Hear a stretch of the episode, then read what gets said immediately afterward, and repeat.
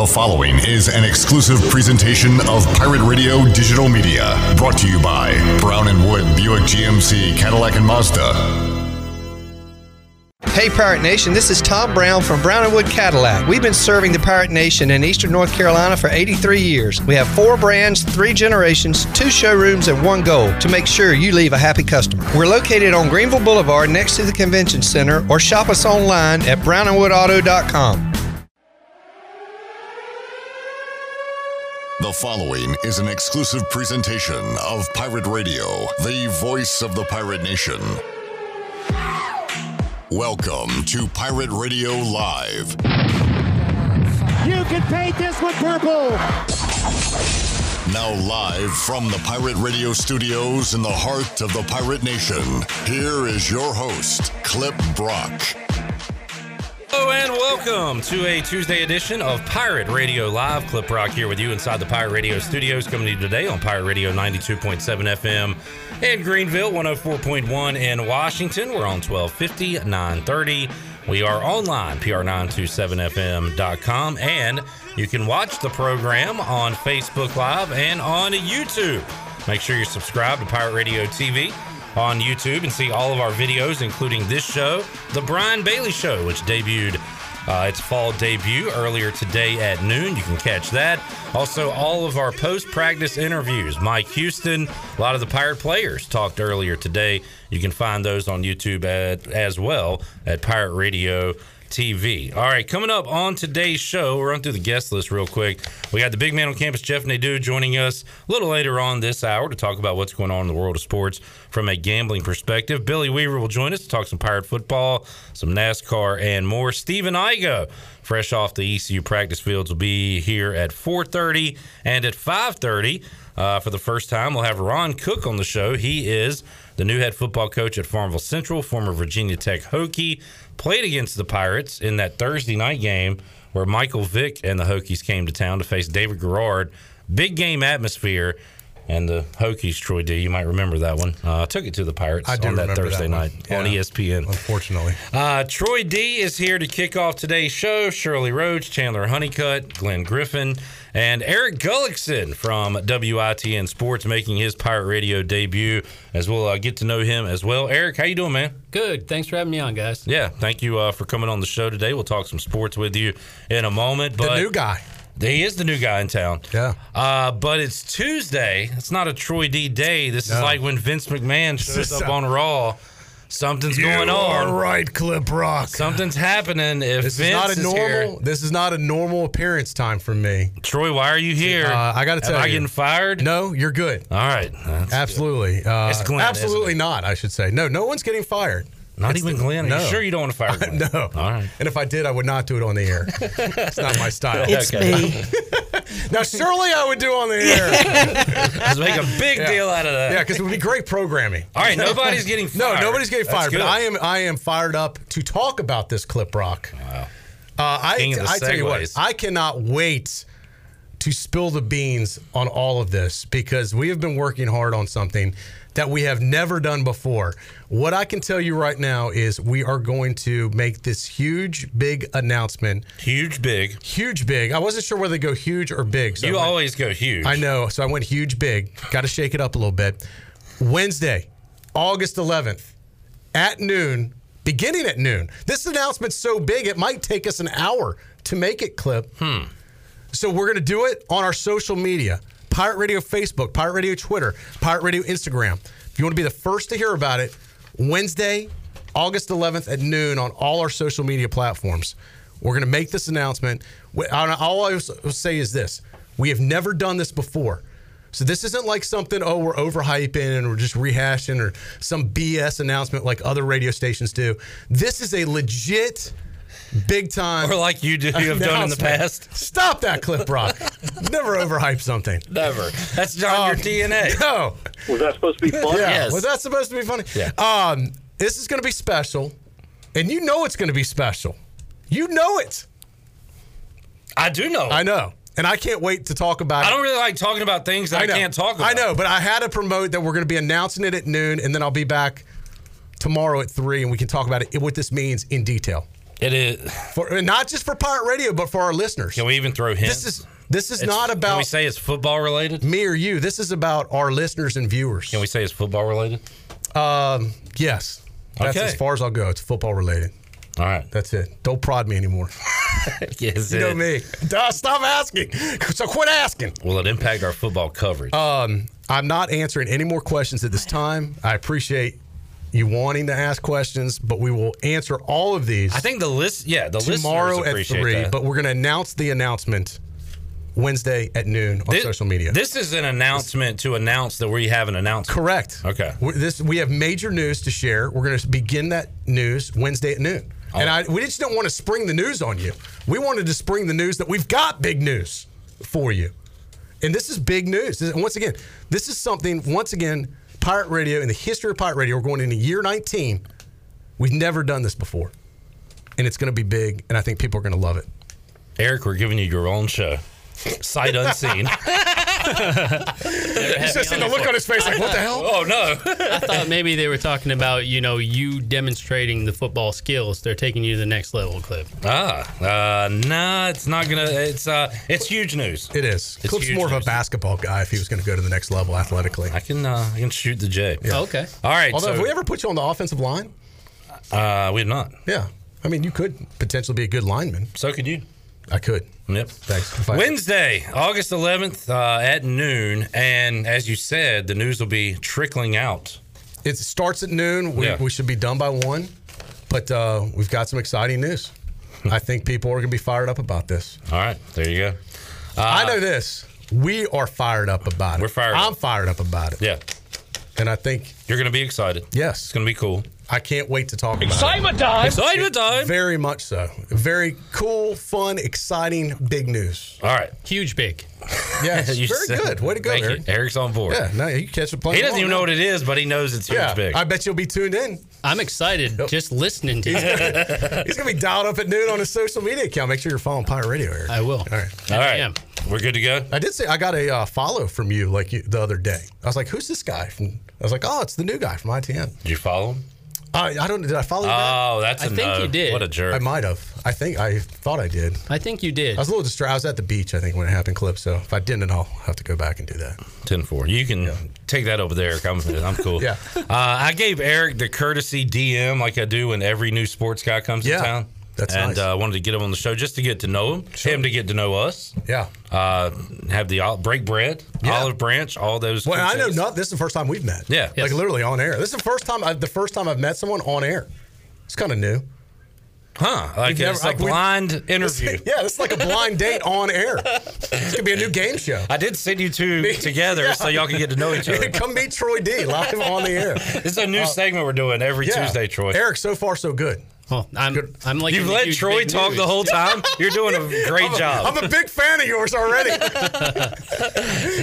that Eric guy, he lets me talk a lot. He's man. great. Great segment clip. I'm glad we did this. Thanks for coming in, Eric. I tell don't you know if I should talk here. Let's uh let's do the rundown. Let, us get to know Eric a little bit Let's get to know before Eric. I would like to we get to know dive into ECU. We got college football to talk about. Who is Eric? Who is Eric? Eric, who are you?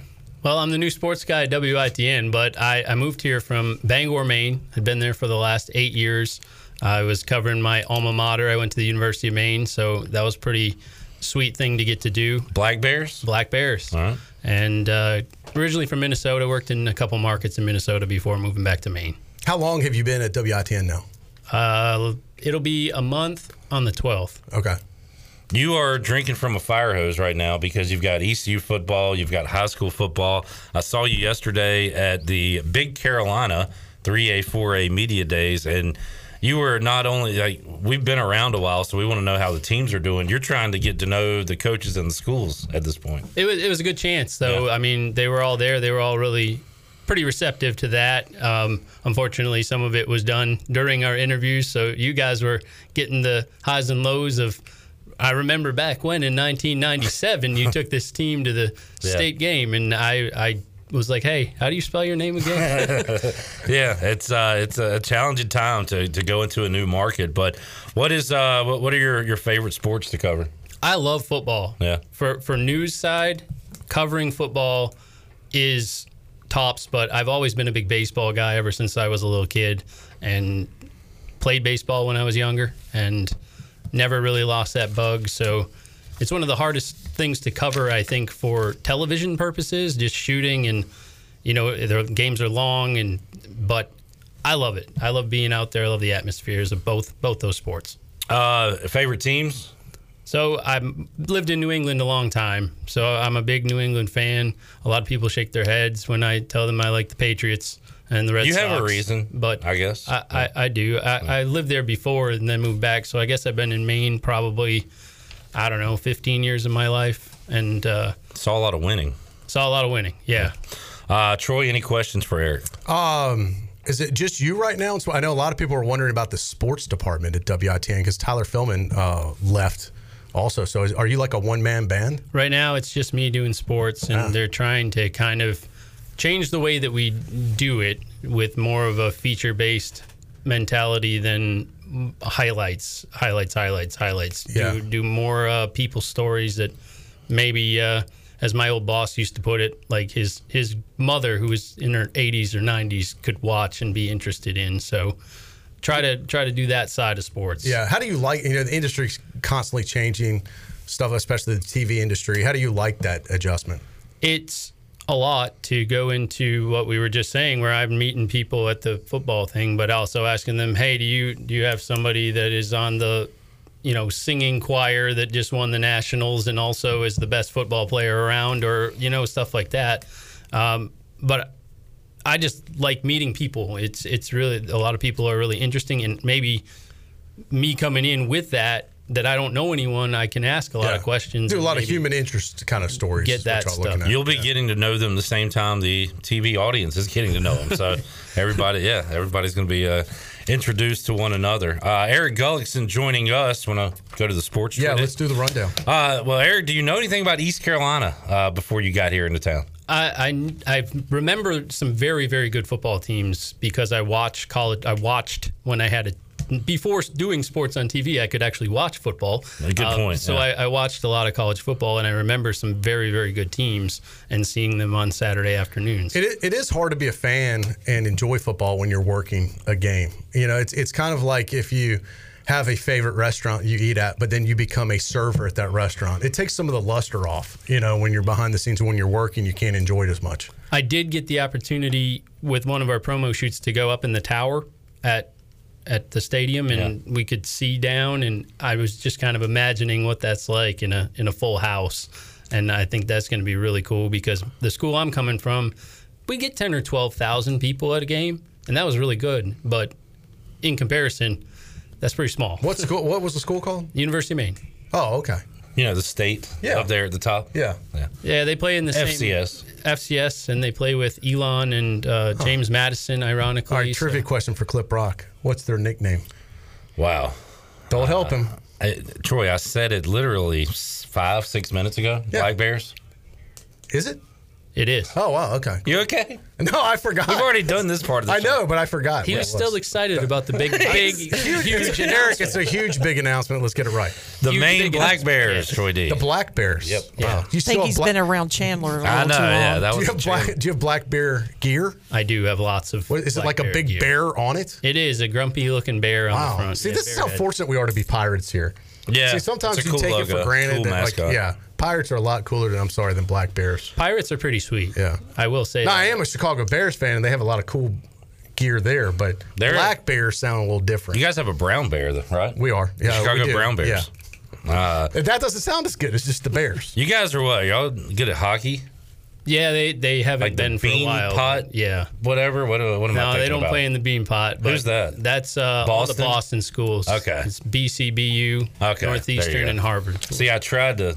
Yeah. Pretend I I picture Maine as like big uh, cornhole like champions up there. I would. I, I actually know a guy that makes the boards. See? He's a coach of the girls basketball team. I just feel like at Maine that's a popular activity. Interesting, you figured that one out. That's pretty neat. That's cool.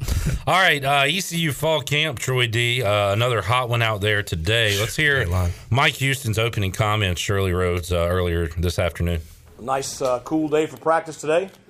First day in full pads. Um, you know, really, really pleased with a lot of things during practice. You know, we had, uh, we did have high temperatures uh, this morning. It was, it was a cooker out there with the humidity. um, and in full pads and you know the energy up.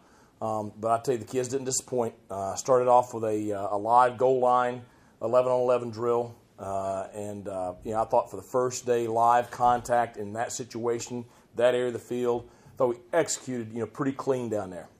You just worry. I mean, first day of contact, a lot of times you see some sloppy stuff, uh, but I thought that was a very clean drill and uh, you know good good inside run period for the first day, and then I thought they really pushed through and finished practice very strong. Had a good you know field goal work at the end and a pretty uh, you know pretty uh, you know high energy team period at the end. So you know good first day in pads.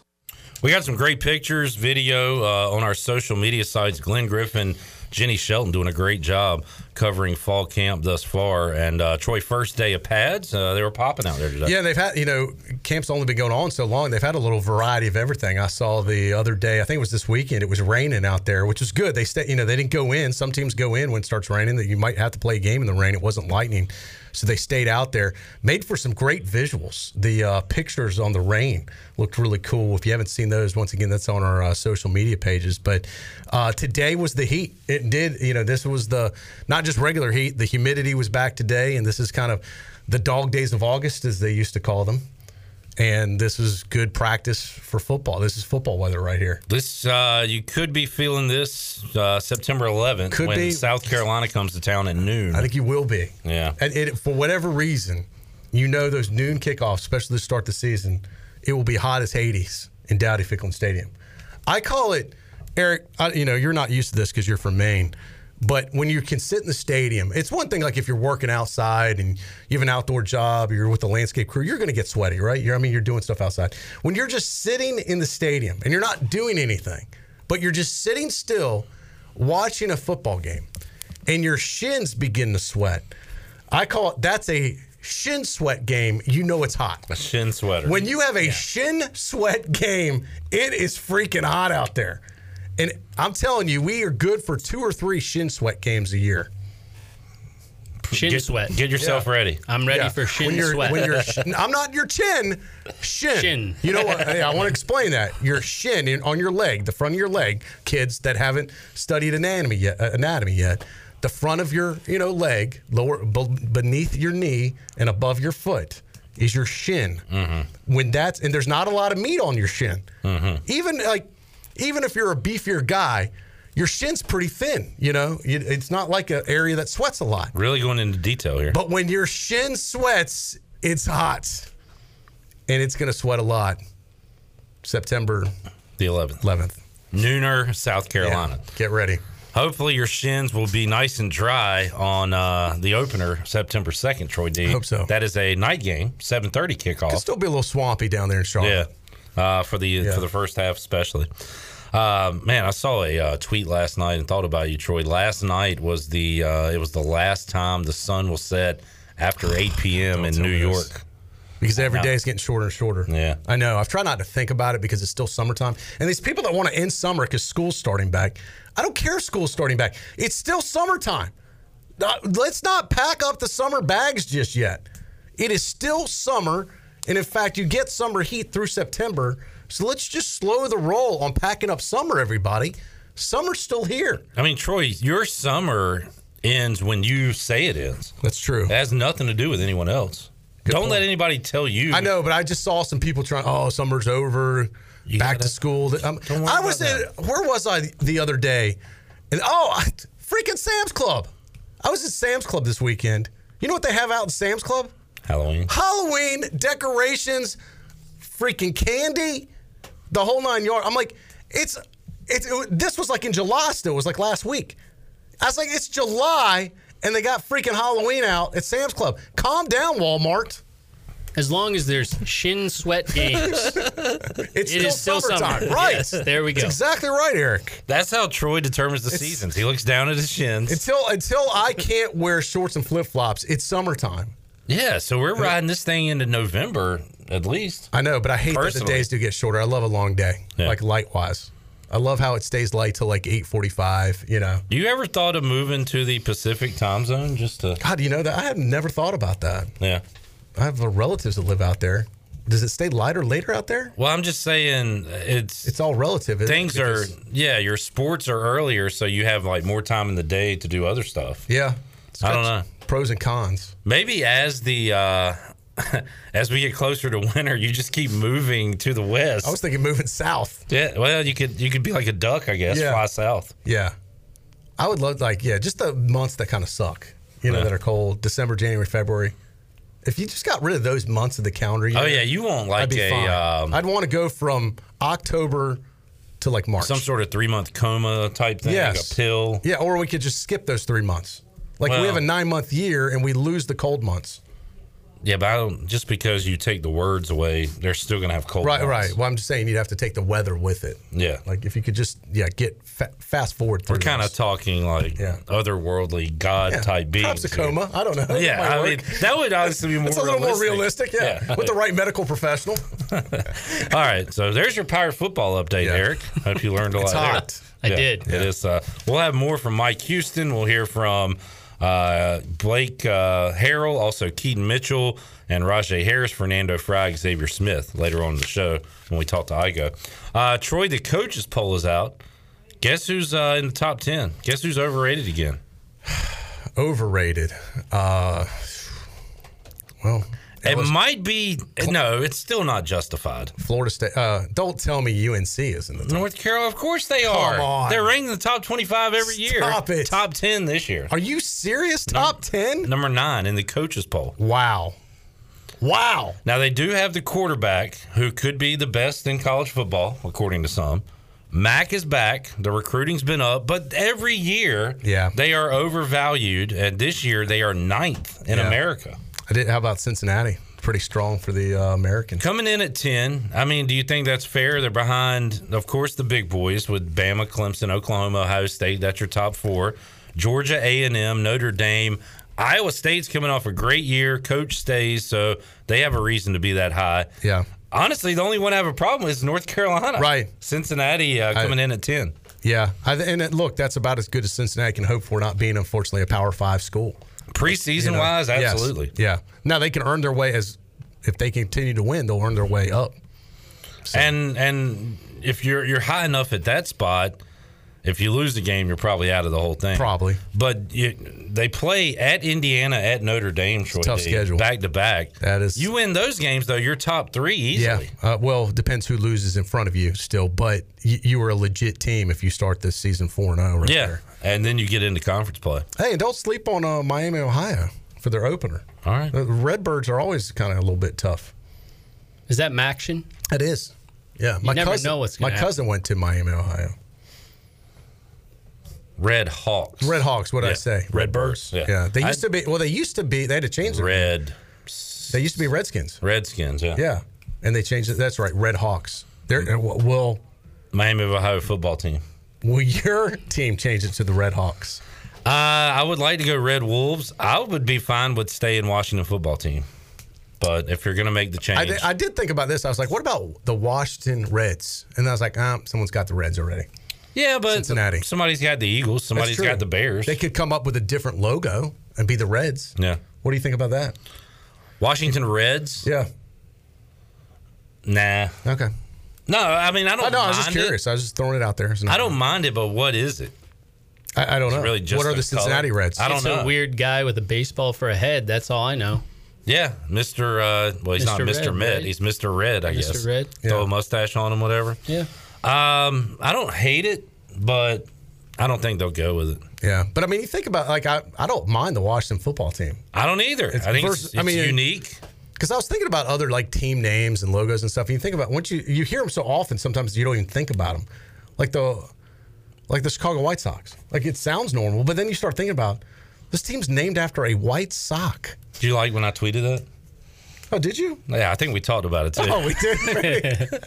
but you can take the, uh, the, or the you know, joke, or, or Boston. They're a red sock. and we just accept it. Yeah, like why is your team named after a red sock? Yeah, it makes no sense at all. If somebody did that today, They'd be They'd be absolutely blasted. Oh, but right now, White Sox and Red Sox, we say it like it's absolutely normal. Correct. Yeah. Yeah. Or like Black Bears. How crazy is that? Yeah. I'm just kidding. That does sound Take- weird to me. No, it's a cool name. No, I I, don't like know it. about that. I'm not down with it. Um, but uh, yeah, I don't know. How did we get here? Oh, Miami of Ohio. Oh yeah, that's how we got yeah. here. Don't sleep on them. Don't sleep on Miami of Ohio. Yeah. Troy D. Wow, Alabama first place uh, came in in preseason. Who who knew? You shocked? I'm shocked. Shocked at that one? Totally. I wonder if. Clemson made it this year. So who uh, out of these, Troy? Alabama, Clemson, Oklahoma, Ohio State. It's, that's Who- the problem with college football. It's the same every year. Who has the? Uh, who's most likely to not be there At, the, end, of the year, uh, I don't know enough about you know uh, what Ohio State has this year, but out in Oklahoma too. Oklahoma it always comes down to their quarterback. Well, they have a great quarterback in Spencer Rattler. yeah, I don't know. That's a t- I mean that's a tough call. Out of the four, I'd take Alabama, Clemson, Oklahoma, Ohio State. Who's most likely to not be there at the end? I would have to say Ohio State because of the they they have to win. If they don't win out, they don't. Big Ten doesn't get in. You're saying Bama could lose one, maybe Clemson could lose one, still get in. I think so, especially if North Carolina is as good as they say they are. Yeah. They might still get in. Uh, we shall see. Coaches poll uh, came out today. Troy, the only other non uh, Power Five, quote unquote, schools to make the top 25 Louisiana and Coastal Carolina. Look, you got to give Coastal Carolina credit. Uh, top 25 to start the year. Yeah. I mean, I'd love to see Coastal Carolina replaced with East Carolina in this top 25 before the end of the year. And we'll take their uh, College World Series run, too. Yeah. For trade These guys, these guys are living our life. and they're at the beach. They, I know. They're at the beach. They won a College World Series. They're in the top 25 in football. Troy D's low key. Damn, I wonder if I should transfer to Coastal Carolina. He's jealous he's not a Chanticleer right now. Terrible nickname, though. Terrible nickname. Yeah. All right. Uh, You know how hard that is to print on shirts? yeah. And to say. Yeah. Uh, MLB playoff picture. We can uh, we can bypass this. Do you have a baseball team, Eric? That Red Sox team that you guys were. Oh yeah, that's talking right. about. Sox. Yeah. That idiotic name, Red Sox, uh, who That'll have never been stick. floundering a little bit second half of the season, right? Yeah, very confusing. Uh, amazing first half. Hopefully, getting Chris Sale back soon. Oh, that's right. And- the big lefty. Cubs trade everybody away. Yep. Will it pay off for them two years from now? Two, no, probably more like four. Think it'll take that long? I mean, we're how long has it taken the Orioles here since their rebuild? Yeah, they've been rebuilding a while. We're in year three or four. Yeah. Uh, they But it also depends who's doing the rebuilding and picking. true. Yeah. You know, you got to make the right choices. The Cubs did get two good middle infielders in their deals. Uh, one from the Madrigal, I believe his name. I've heard his name a lot. Uh, Nick Madrigal. Because of MLB The Show. I bet your kids know who he is. Oh, they right? know they know all these guys. Absolutely. former top pick for the White Sox, who I actually was just about to mention. Maybe it's because I haven't watched that much Major League Baseball this year, but a team that is under, you know, is really killing it right now that I didn't realize until my roommate, who's a White Sox fan, the Chicago White Sox. They are killing it. 21 games over 500. Yeah. They're 10 and a half games up in their division. Uh, They've been getting a lot of national games lately on TV too. Right. They've been back to back. They were on ABC the other night. They were on ESPN last night. I saw them last night. By the way, Troy, I know you're not a huge baseball guy, but coming up Thursday, they're having the Field of Dreams game. Oh, I do want to see that this? though. I think it's cool. They're in think a field in Iowa. it's it's gimmicky, but I'm in. Yeah. I watched They- Field of Dreams over the weekend. I believe it was Saturday. I watched it on uh, MLB Network. You got to flip over just to Moonlight Graham. see what it looks like. Yeah. We're now uh, Fox, I believe. Fox uh, Thursday night, Yes. eight o'clock. Mm, something around Who's there. playing in it again? The White Sox and the Yankees. Yankees. Oh yeah, that'll be. I'll tell you what, that's kind of cool. I wonder how many fans can attend.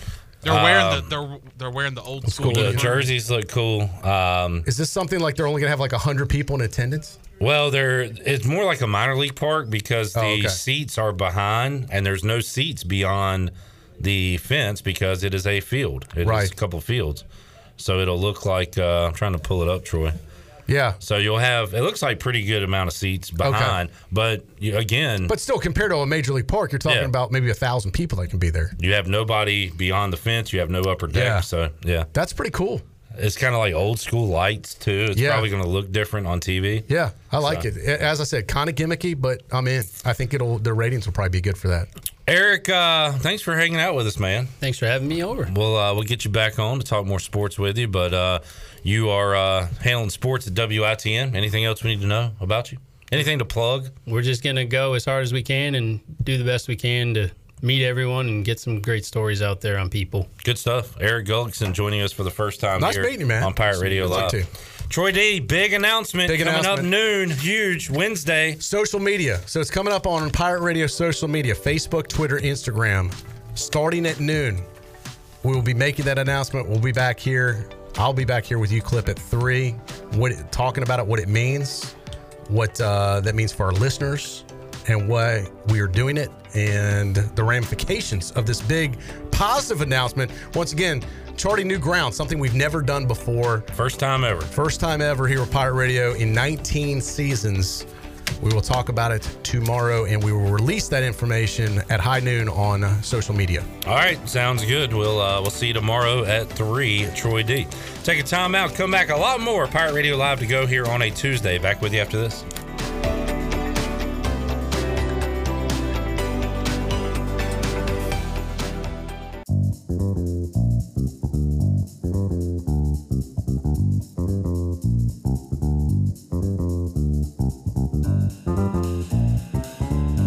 You're listening to Hour One of Pirate Radio Live. This hour is brought to you by University PC Care, your local tech support experts for all your personal and business needs. Visit universitypccare.com to learn more today. Now, back to the show. Welcome back. Are you in outside sales and looking for an opportunity to increase your earning potential? Copy Pro has been in Eastern North Carolina for over 45 years and continues to grow each year, and they are in need of more sales professionals with a desire to potentially make a six figure income. Do you have what it takes? Visit copypro.net today to submit your resume and to learn more. Now let's head back in to Pirate Radio Live. Here's your host, Clip Rock.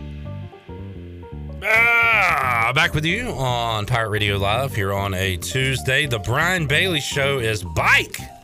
Double B talked to Andy Two, Nate Connor, and Will Bland earlier today. Three high school football head coaches from Pitt County and uh, Big Carolina. they're from the Big Carolina, named by Brian Bailey. Um, you can hear that at six. We will talk some high school football. Uh, Shirley's Farmville Central Jaguars have a new coach, Ron Cook, and uh, got that interview coming your way later on in today's show. Uh, expected to talk some Ayden-Grifton football tomorrow with Todd Lipe, head coach uh, for the Chargers. So, getting you ready for the upcoming high school season for uh, teams around the area.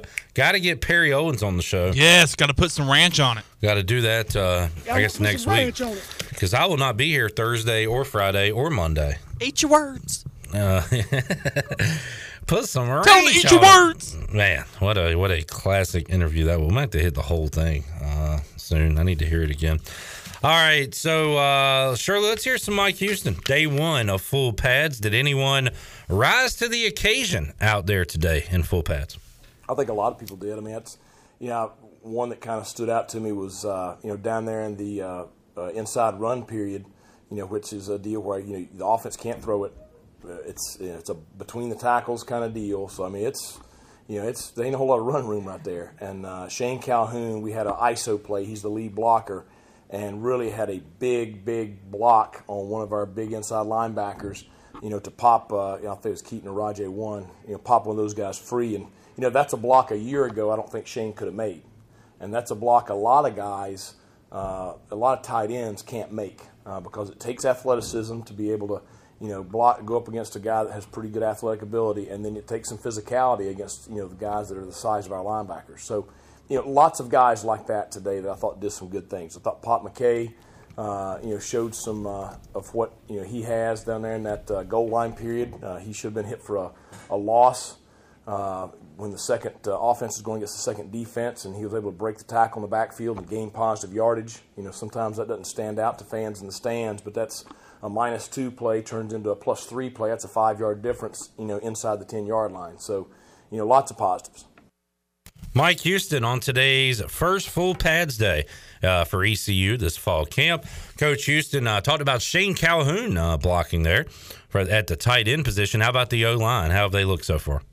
I thought had a good day today. You know, that's that's what I was talking about when I said that the uh, goal line period was so clean. Is you know you didn't have any false starts. Um, I thought you know really good execution. I thought the level of contact was really good at the line of scrimmage, and so I'm pleased with that for the first day. You know, it's sometimes that can be a little sloppy. So I think you're, you're seeing the experience, you're seeing all the hard work that those guys have put in. Uh, and certainly that's a group that uh, that we knew we had to improve. You know, when we got here in 19, and and they have they have you know really worked hard to bring that group along to where now I think it's it's something that can be a strength of our program. Mike Houston there on the offensive line. Coach, did the uh, guys acclimate to the heat and to the first day of hitting well? Well, I think that, uh, yeah, I mean, I think that they, they embrace that. I mean, I don't think this is a, a team that's a, you know, a, a soft football team. Um, you know, they're, they're a bunch that's going to play physical. Now, it's, it's, the thing, like we talked about, you know, I'll go look at the film on that uh, goal line period, but we got to be able to play physical and play, uh, you know, effectively, you know, executing, uh, not making mistakes, not having mental busts. And so the challenge is, you know, moving on after the first day of live contact to where tomorrow, you know, it's the second day. Okay, and you're back out there, and then the next day it's the third day, and then you know you got Friday and we got scrimmage Saturday. It's you're stacking those days together because you know this is the week in camp where I promise you we all forget what day it is. I mean you you know you go to bed at night, you you, you go in the house and go to bed, you you wake back up, I leave, and and you get back here and it's dark when you leave, it's dark when you get here. Same thing for the kids, and then you what day is it? You have no idea if it could be Saturday, it could be Tuesday, who knows. And so that part of camp is really the challenge of keeping our mentality and keeping our focus and keeping our motivation day in and day out. And that's where I've got to do a good job of making sure we take care of them, you know, getting, getting enough rest, getting enough hydration, uh, you know, being smart on what we do day in and day out. But at the same time, you know, we've really got to push ourselves right now because this is what prepares you for that, you know, tie ball game, close ball game, fourth quarter, you know, hot September ball game you know, where you've got to play through that mental fatigue late in the ball game. And finally, Coach Houston was asked what the uh, rest of the week looks like as far as the schedule goes. Well, you know, scrimmage Friday or scrimmage Saturday, probably you know maybe a touch lighter on Friday. Um, you know, from a load standpoint, um, you know, probably have one more you know pretty heavy day either tomorrow or um, Wednesday, and then the other be kind of a medium load day. And it's something something new that we're doing this preseason camp is just you know monitoring the load you know each day on the kids. Uh, you know we've got a, a, way to do that now, and so uh, just really want to make sure that we're fairly fresh on Saturday so we can see you know as much of a game simulation as we can here. You know a week and a half, almost two weeks in camp. There is Mike Houston. You can watch the entire video of his press conference on YouTube, Pirate Radio TV. You can find it there uh, and our other social media sites, Facebook. Uh, you can watch them as well, uh, including interviews uh, from yesterday with Donnie Kirkpatrick, Blake Harrell. Coming up later today, we'll hear from Keaton Mitchell and Rahjai Harris, also Fernando Fry, Xavier Smith. We'll uh, talk all things Pirate football fall camp with Stephen Igo coming up later on in today's program. Let's take a time out. We'll come back. We'll talk uh, some football with Jeff Nadeau, the big man on campus. He'll join us to talk football from a gambling perspective. That's on the way to wrap up hour number one here on Pirate Radio Live. We're back with you after this.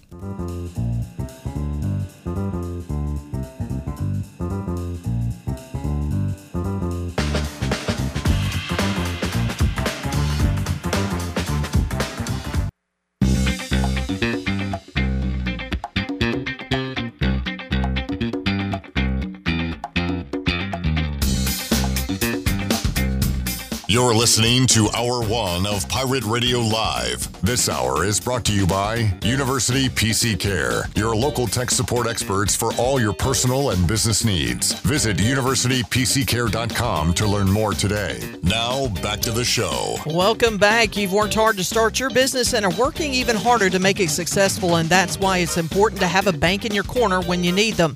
As the business world throws you curveballs, Select Bank and Trust is here to be responsive to your needs. Select Bank's team of local bankers can make local decisions and cares about you, the customer.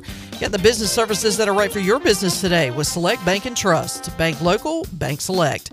Now let's head back in to Pirate Radio Live. Here's your host, Clip Rock. Still to come on today's show, we will talk all things sports with Billy Weaver coming up at 4 o'clock. Steve Stephen Igo joins us at 4.30 and Ron Cook, the head football coach of the Farmville Central Jaguars, will be on at around 5:30 today. So still a lot to go. We'll make you a winner with a giveaway and uh, roll on here on a Tuesday edition of Pirate Radio Live. Right now, we'll head out to the Fixed NC Live line and visit with the BMOC. The big man on campus, Jeff Nadeau, he joins us to talk about what's going on in the world of sports from a gambling perspective. Big man, how you doing today?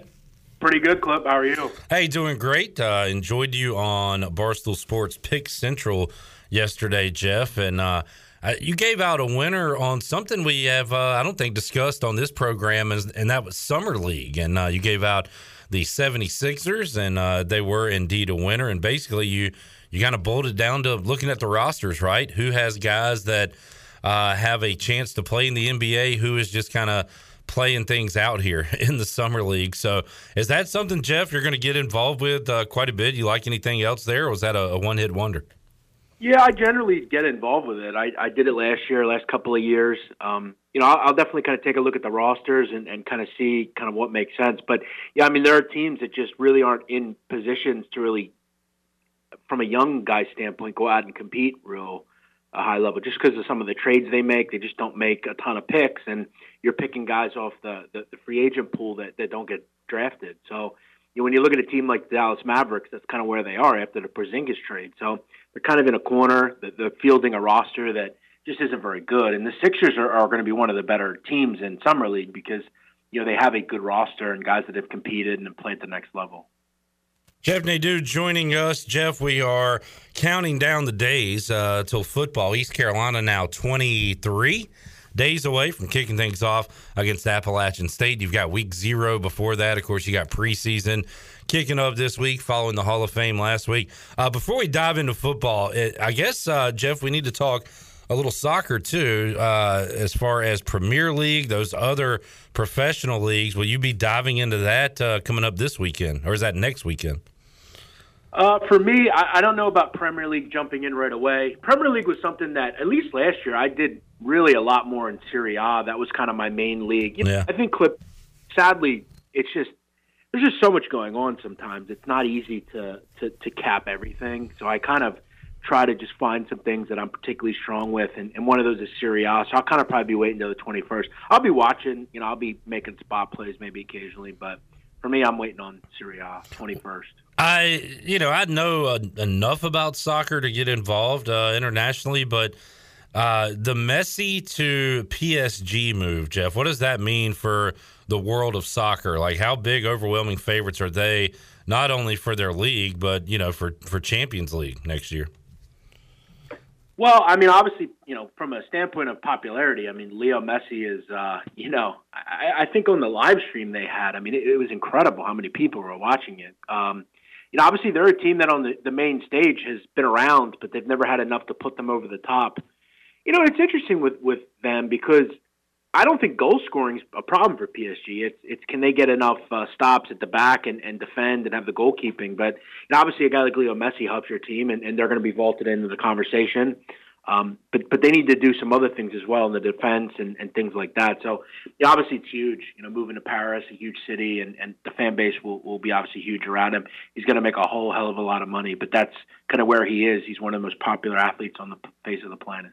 Jeff Nadeau joining us. Jeff, the uh, first poll is out for college football, and uh, I, saw that Cincinnati uh, lands in the 10 spot. I was wondering where they would land preseason because if you start outside the top 25, even if you start in the 20s, high teens, it's tough to jump up and get into that top 10, top five.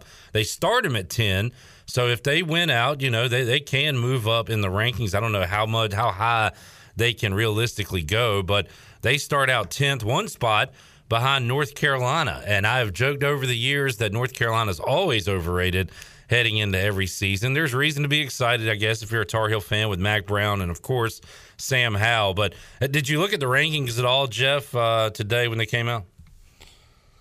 You know, I haven't. I, I've always think, thought with rankings, like they're not really too too important with what I'm doing. Um, you know, obviously you have kind of a pecking order, but you know, I, I kind of just look into the individual. We kind of know, I think, who's at the top of the, the, the game with with teams. As far as North Carolina's um, talking about. Look, they have a great quarterback. Sam Howell at the next level is going to be terrific. He's going to be the he's going to be one of the best quarterbacks in the country this year. They did lose some talent. I mean, you lose guys like Dyami Brown and Michael Carter and and some other guys, but they have a talented group coming up, including Brown's brother. I think the skill position is going to be terrific. Ty Chandler comes back from Tennessee. I mean, in running back, this is going to be a good offense. The big question for them is defensively, can they get enough stops and can they beat Clemson? You know that that's obviously you know, in, in you know, can it get a high bowl? Sure, but you know, to, to be a team that, that's a top five, top three team, you got to go and beat some teams. Do they have the ability to, to do that? And I'm not so sure. Um, and they don't play Clemson in the regular season, so they'll see them in the um, in the ACC title or, or attempt to see them in the ACC title. We'll see what happens. I think they're good. I don't know if they're great defensively. I, I'm not sure just yet. Uh, I do think the quarter cornerback group is pretty good though, and that could hold their own um, back in the back. Jeff, uh, a weird year last year. Uh, Cincinnati, the only team uh, other than the Bearcats in the top 25 from a quote unquote group of five conference.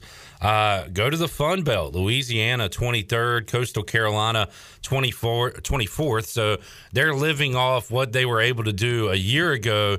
Jeff, have you dove into these guys? Like, are they are they good enough to have back to back good seasons? That seems to be the problem with a lot of these uh, up and coming schools. They have one great year.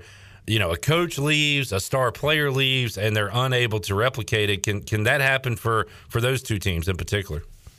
Yeah, I think Coastal is going to be really good. Uh, it's hard to envision they won't be. I mean, they bring back 11, 10 out of 11 starters on defense. The only guy they're going to lose is Tarron Jackson, who, look, was their best defensive player. But all in all, they bring back a really great group.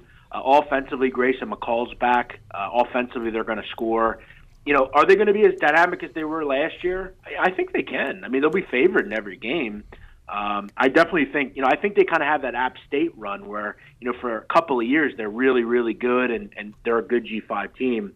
Uh, yeah, I think I think they're definitely a team that, that, that will be one of the better G5 teams for sure. Jeff, I'm going to throw out a, a, few teams in the bottom half of the uh, the coaches poll that came out today who has an opportunity to climb into the, the top 10, the top five, maybe a college football playoff, which, of course, is very exclusive when you look at the heavyweights Bama, Clemson, Oklahoma, Ohio State. But I'll just throw out some teams. You tell me who you like out of this group. Uh, we'll go with the uh, Wisconsin is 15th, Miami is 16th, uh, Texas at 19, Penn State at 20 and uh, and I'll even throw in let's throw in the Washington Huskies from the Pac-12. Any of those teams could you see making a run in their league and and winning a conference championship and making some noise?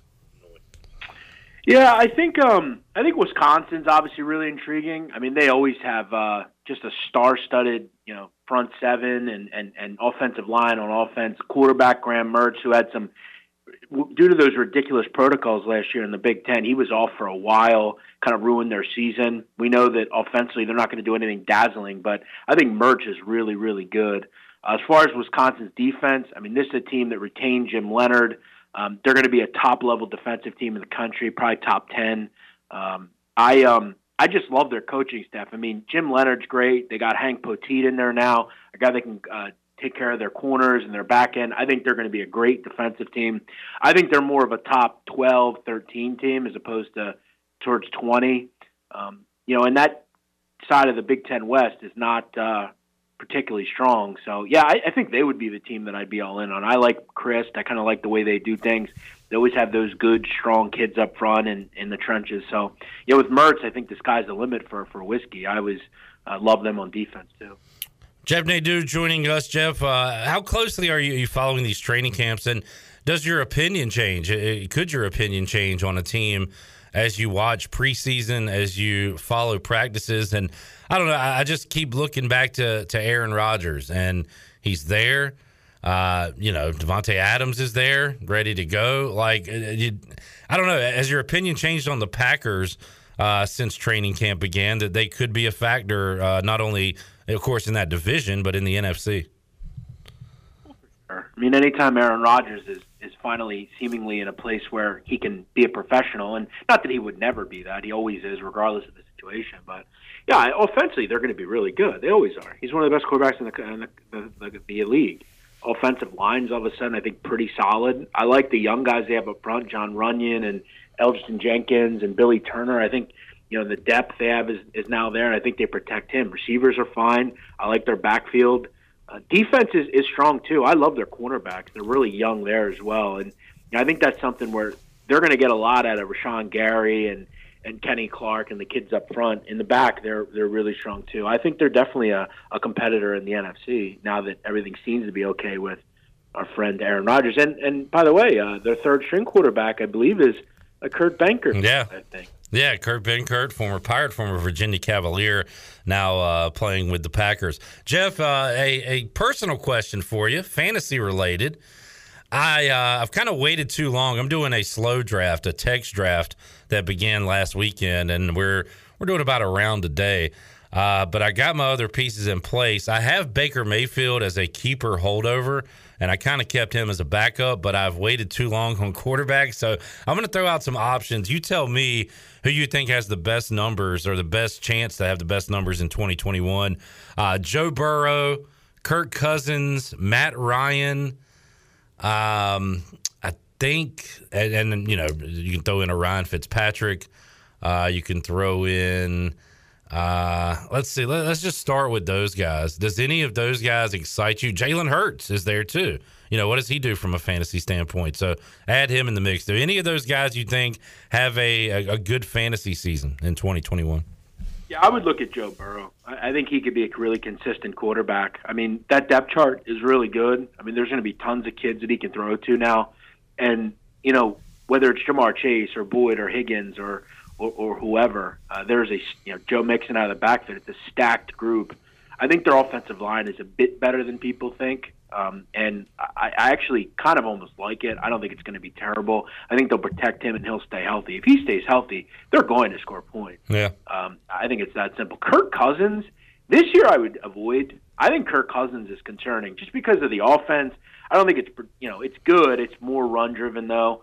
Um, and my thing with Kurt is really, or Kurt is really about the um, off the field stuff. He has been pretty much adamant that he is not going to get vaccinated. I, I think at some point Kirk Cousins might be out of games due to his, uh, his his decisions off the field. That's something that I think plays a part to me now. And you know, I don't know about everyone, but Kirk Cousins has made it a point to mention that he is not uh, that he's not going to be vaccinated, and that's concerning just due to protocols. He may miss a game or two. Yeah, and I mean it, it does come down to performance too, because Lamar Jackson, it appears, is in that same boat, but uh, you're still going to draft Lamar Jackson, right?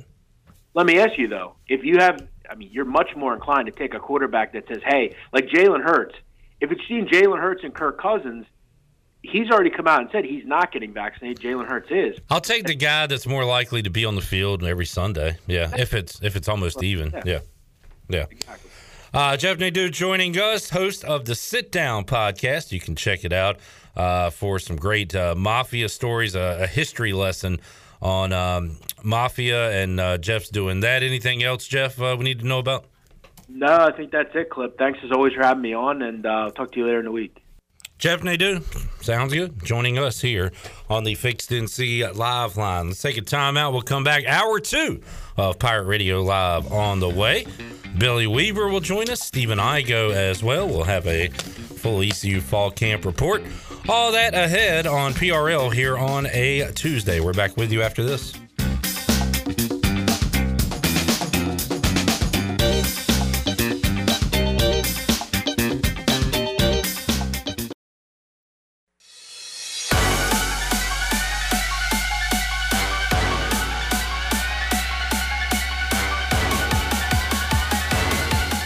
Listening to Hour 2 of Pirate Radio Live. Save lives, be a hero, and make $1,000 your very first month donating plasma at Grifols Biomat USA. Start now at Biomat USA on 505 South Memorial Drive. A better donor experience and better pay. Now, back to the show. Welcome back. Do you need custom t shirts, apparel, or promotional items for your business, organization, or event?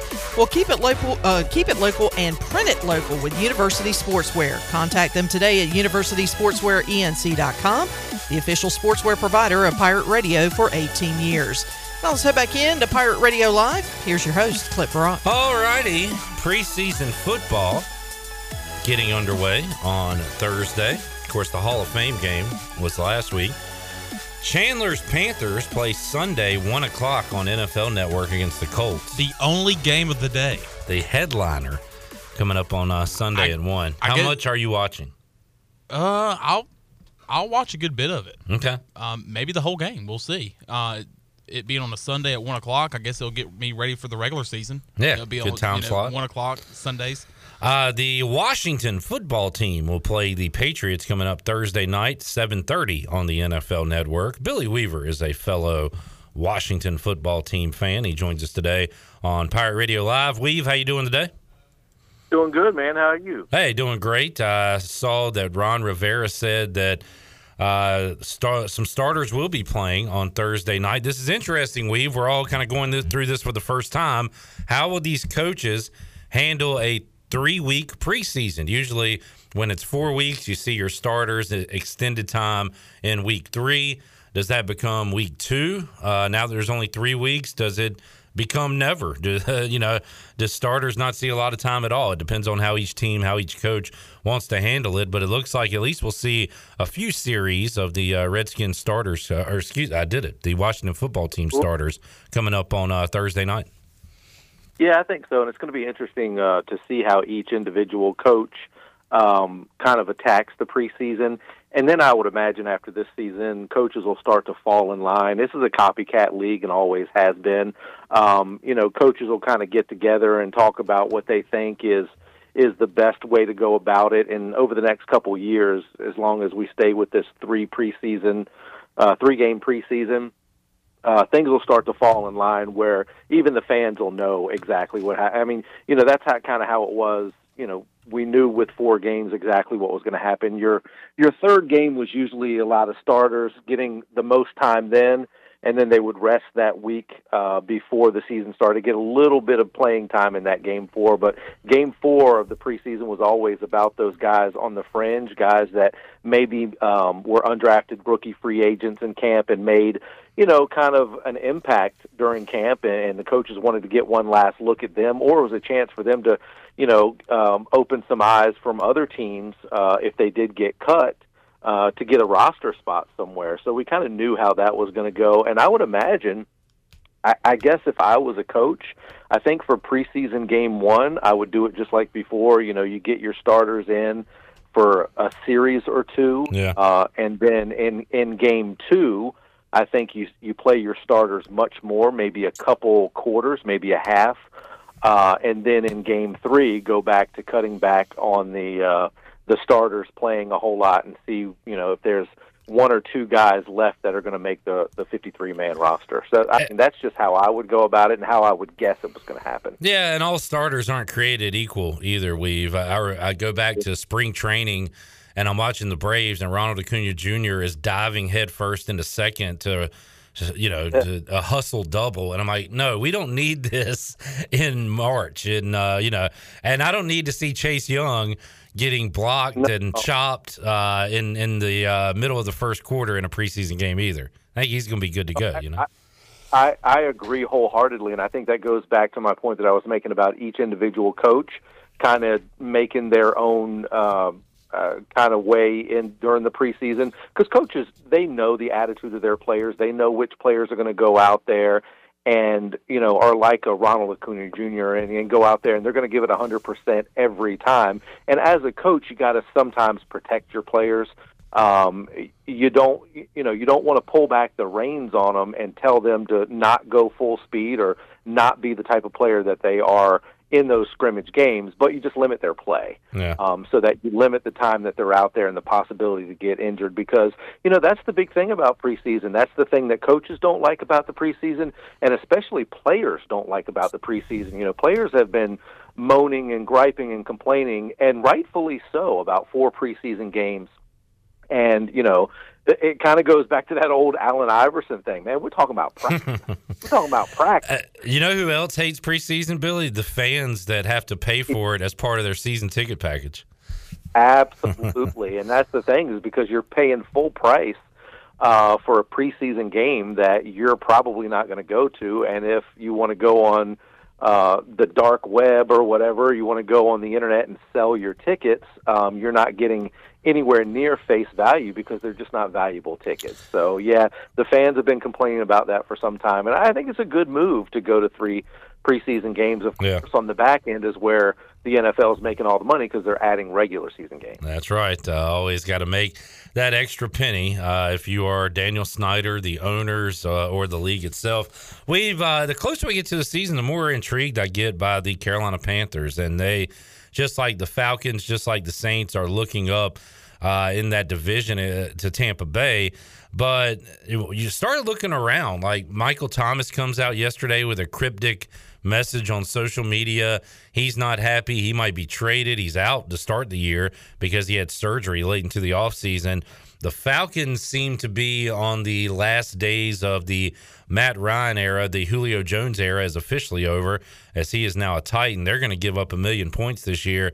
And then you got Carolina, who their defense, they, addressed those needs in last year's draft. Uh, they certainly have weapons on offense with a healthy Christian McCaffrey and DJ Moore, Robbie Anderson. Uh, The big question there is Sam Darnold. What is Sam Darnold? Is it what we saw in the erratic play with, with the New York Jets, or is he a good quarterback that was in a bad situation? So I I could make a case where the Panthers finish like 10 and 7. I could make a case where they finish, you know, 5 and 12. Uh, I could they have a uh, a high floor, a high ceiling, however you want to call it, Billy, but uh, I don't know. What's your take on the 2021 Panthers? Well, mine is the ceiling is the roof. Thank you, Michael.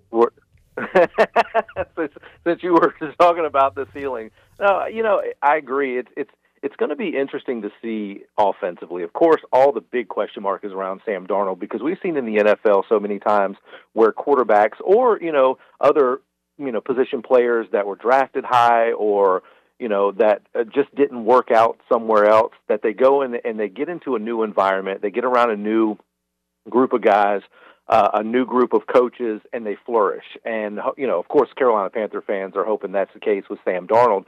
And then also offensively, Christian McCaffrey. That is a huge question mark, not because of his talent, obviously, uh, but can he stay healthy?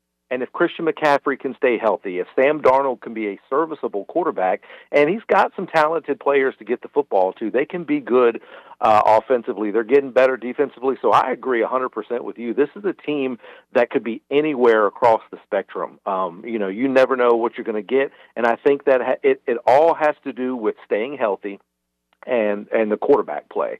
You know, if if Sam Darnold goes out there, he- I don't think he has to light up the world. He doesn't because it, there's talent around him, um, especially when you've got a guy the caliber of of uh, Christian McCaffrey in that backfield. So as long as he doesn't go out there and make mistakes and you know and kind of be the Sam Darnold we saw at times before, uh, I think they can be good. But it's it's just it's a wait and see kind of thing with with the Panthers. That's that's what's kind of frustrating and kind of exciting for Carolina Panthers fans because going into the season you can have a ton of optimism. You just have no idea where it's going to fall. Chandler, the resident Panthers fan, I'm looking at Christian McCaffrey numbers and and looking at Panthers numbers as a rookie in 2017. He plays in all 16 games. He only has 435 rushing yards. He did have 80 catches, 651 yards that year, and the Panthers went to the playoffs, uh, 11 and five, lost against the Saints. Uh, his second year, he has 219 rush attempts, over a thousand yards. Uh, he adds to that 107 catches, 867 yards, but the Panthers that year go seven and nine. 2019, 287 rush attempts. He had 142 targets. He had over a thousand yards rushing and receiving, but the team itself uh, goes five and 11, and of course he was injured last year. So it's obviously going to be a super. He- Go ahead, Billy. Did you have something there?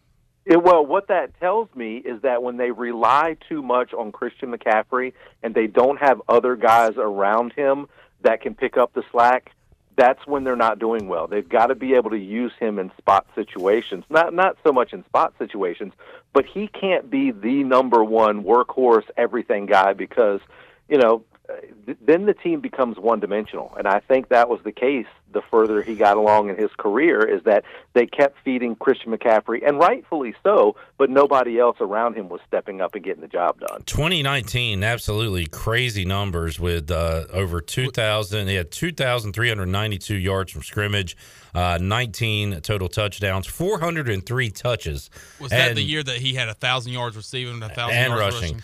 But the team was five and eleven, and I think Billy brings up a good point there. It can't just be He can't be the workhorse. yeah. Well, he's going to be, but somebody's got to help out. And do you have those parts to help out? If it is anybody, it's the guys on the outside: DJ Moore, uh, Robbie Anderson. I asked you this all off season. Who is the backup running back? Do you have one of those yet? we have Chuba Hubbard, who we drafted Yeah. from Oklahoma State, um, and is Great college running back. Yes, and I don't believe he played last year for the Cowboys, but he is having a good training camp so far. So there is somebody behind uh, Christian McCaffrey. The question was, you should have asked me that last year. There was nobody behind Christian McCaffrey Yeah. last year.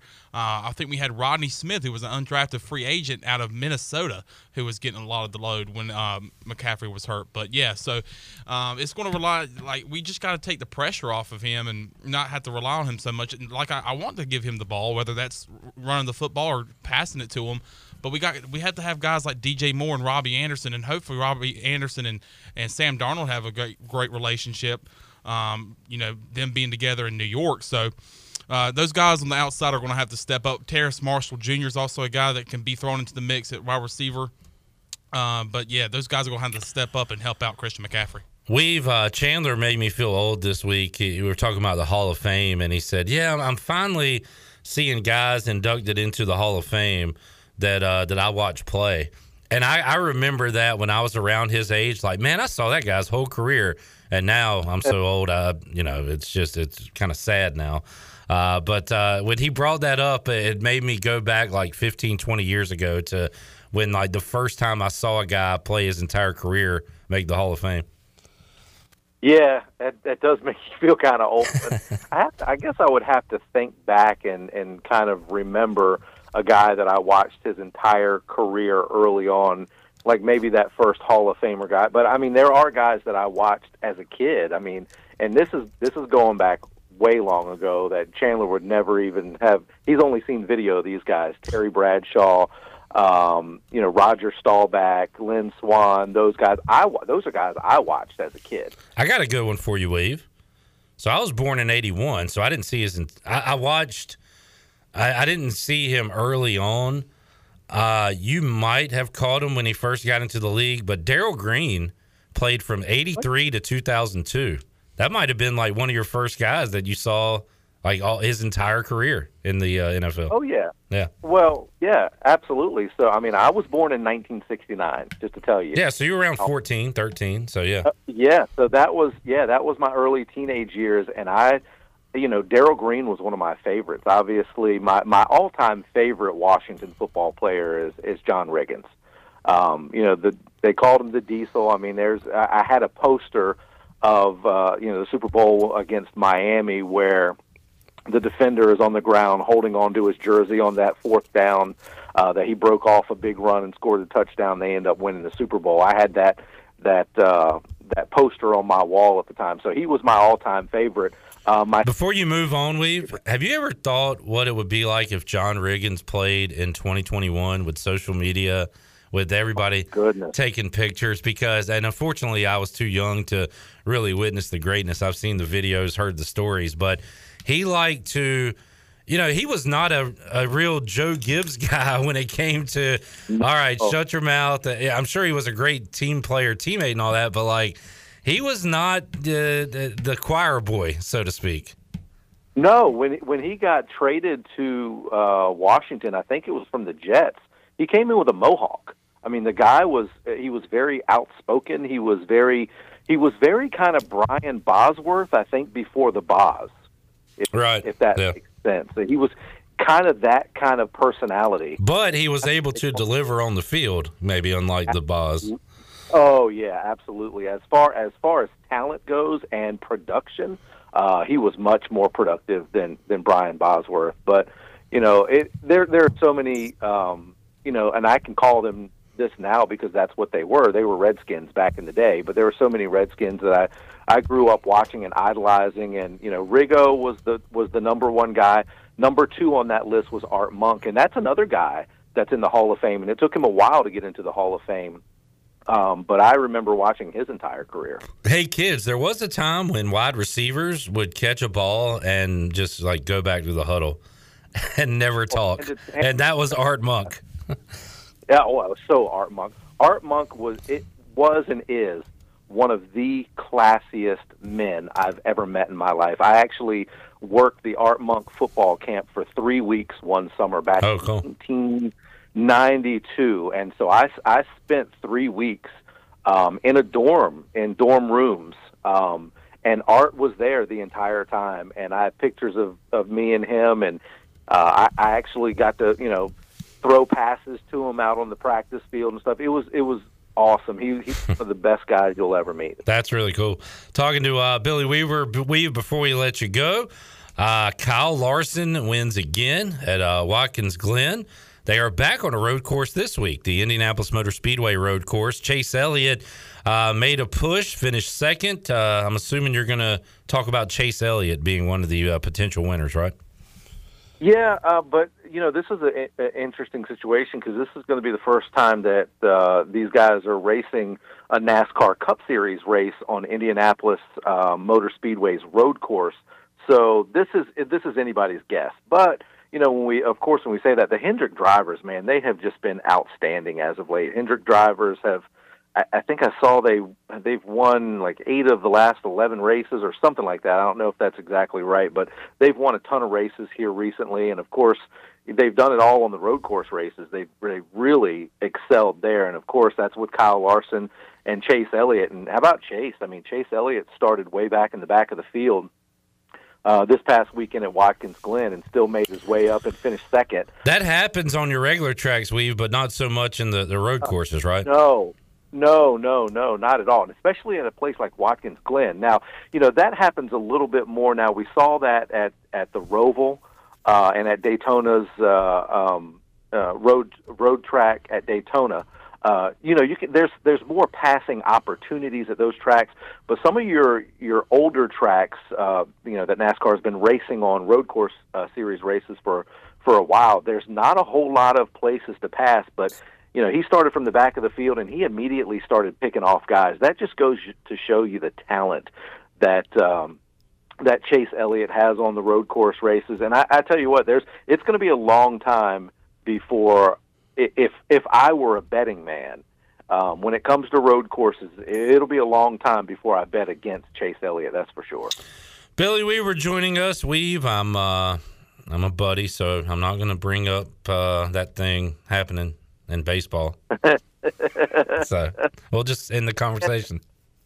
No, no, it's it's cool. I told you, everyone, the Mets were going to collapse. They are in the middle of it. The Phillies bypassed them. The Braves passed. Like it's it's happening. Weave. No, I mean, but I knew that was going to happen. I'm just happy that it it took this long because, like I've said before, it usually it usually happens well before the All Star break. Yeah. Hey, let me tell you something though. Let me tell you something. The Mets still aren't playing bad. They just can't find any offense, and man, that's just not going to cut it. If they can get going offensively, but that's been the case all year. They're on a four-game losing streak right now. You got to give it to Philly, though. Philly's won eight straight. Yeah, still only two and a half up on. Um, uh, two up on Atlanta and two and a half up on on the Mets right now. So the Mets are not out of it by any means. And you know, once they still got a couple key players they need to get back on the roster, and they need to, if they can get that the bats going. I'm trying to be optimistic. I really am. Um, but I, I'm just happy they were in first place as long as they were. We've good stuff, man. Thanks for joining us. We will uh, check in with you again next week. We'll uh, we'll have a Washington game to recap, and uh, one week closer to Pirate football. Yes, sir. That's going to be fun. Today, first day in pads. Yeah. The Pirates. Mike Houston seemed like he was uh, um, optimistic and said the guys performed very well in this uh, Eastern North Carolina heat. You gotta love that. They finally finally got the nasty heat and humidity uh, back in Eastern North Carolina, and I guess that's a good thing because you're going to be playing in that in September. No doubt. Uh, I'll be talking some pirate football here shortly. Thank you, Weave. Appreciate it, man. All right, man. All right, there is WITN Sports Uh, whoops, I did it for the first time ever. He used to work at a TV station. Now he owns Billy's Beach Breakfast. I was very distracted because for the first time walking in the Pirate Radio building since becoming a father, Stephen Igo is here. I gotta say, looking pretty good. He had a collar on his shirt. We'll see him here in just a moment. He will join us when we return on Pirate Radio Live on a Tuesday. We're back with you after this.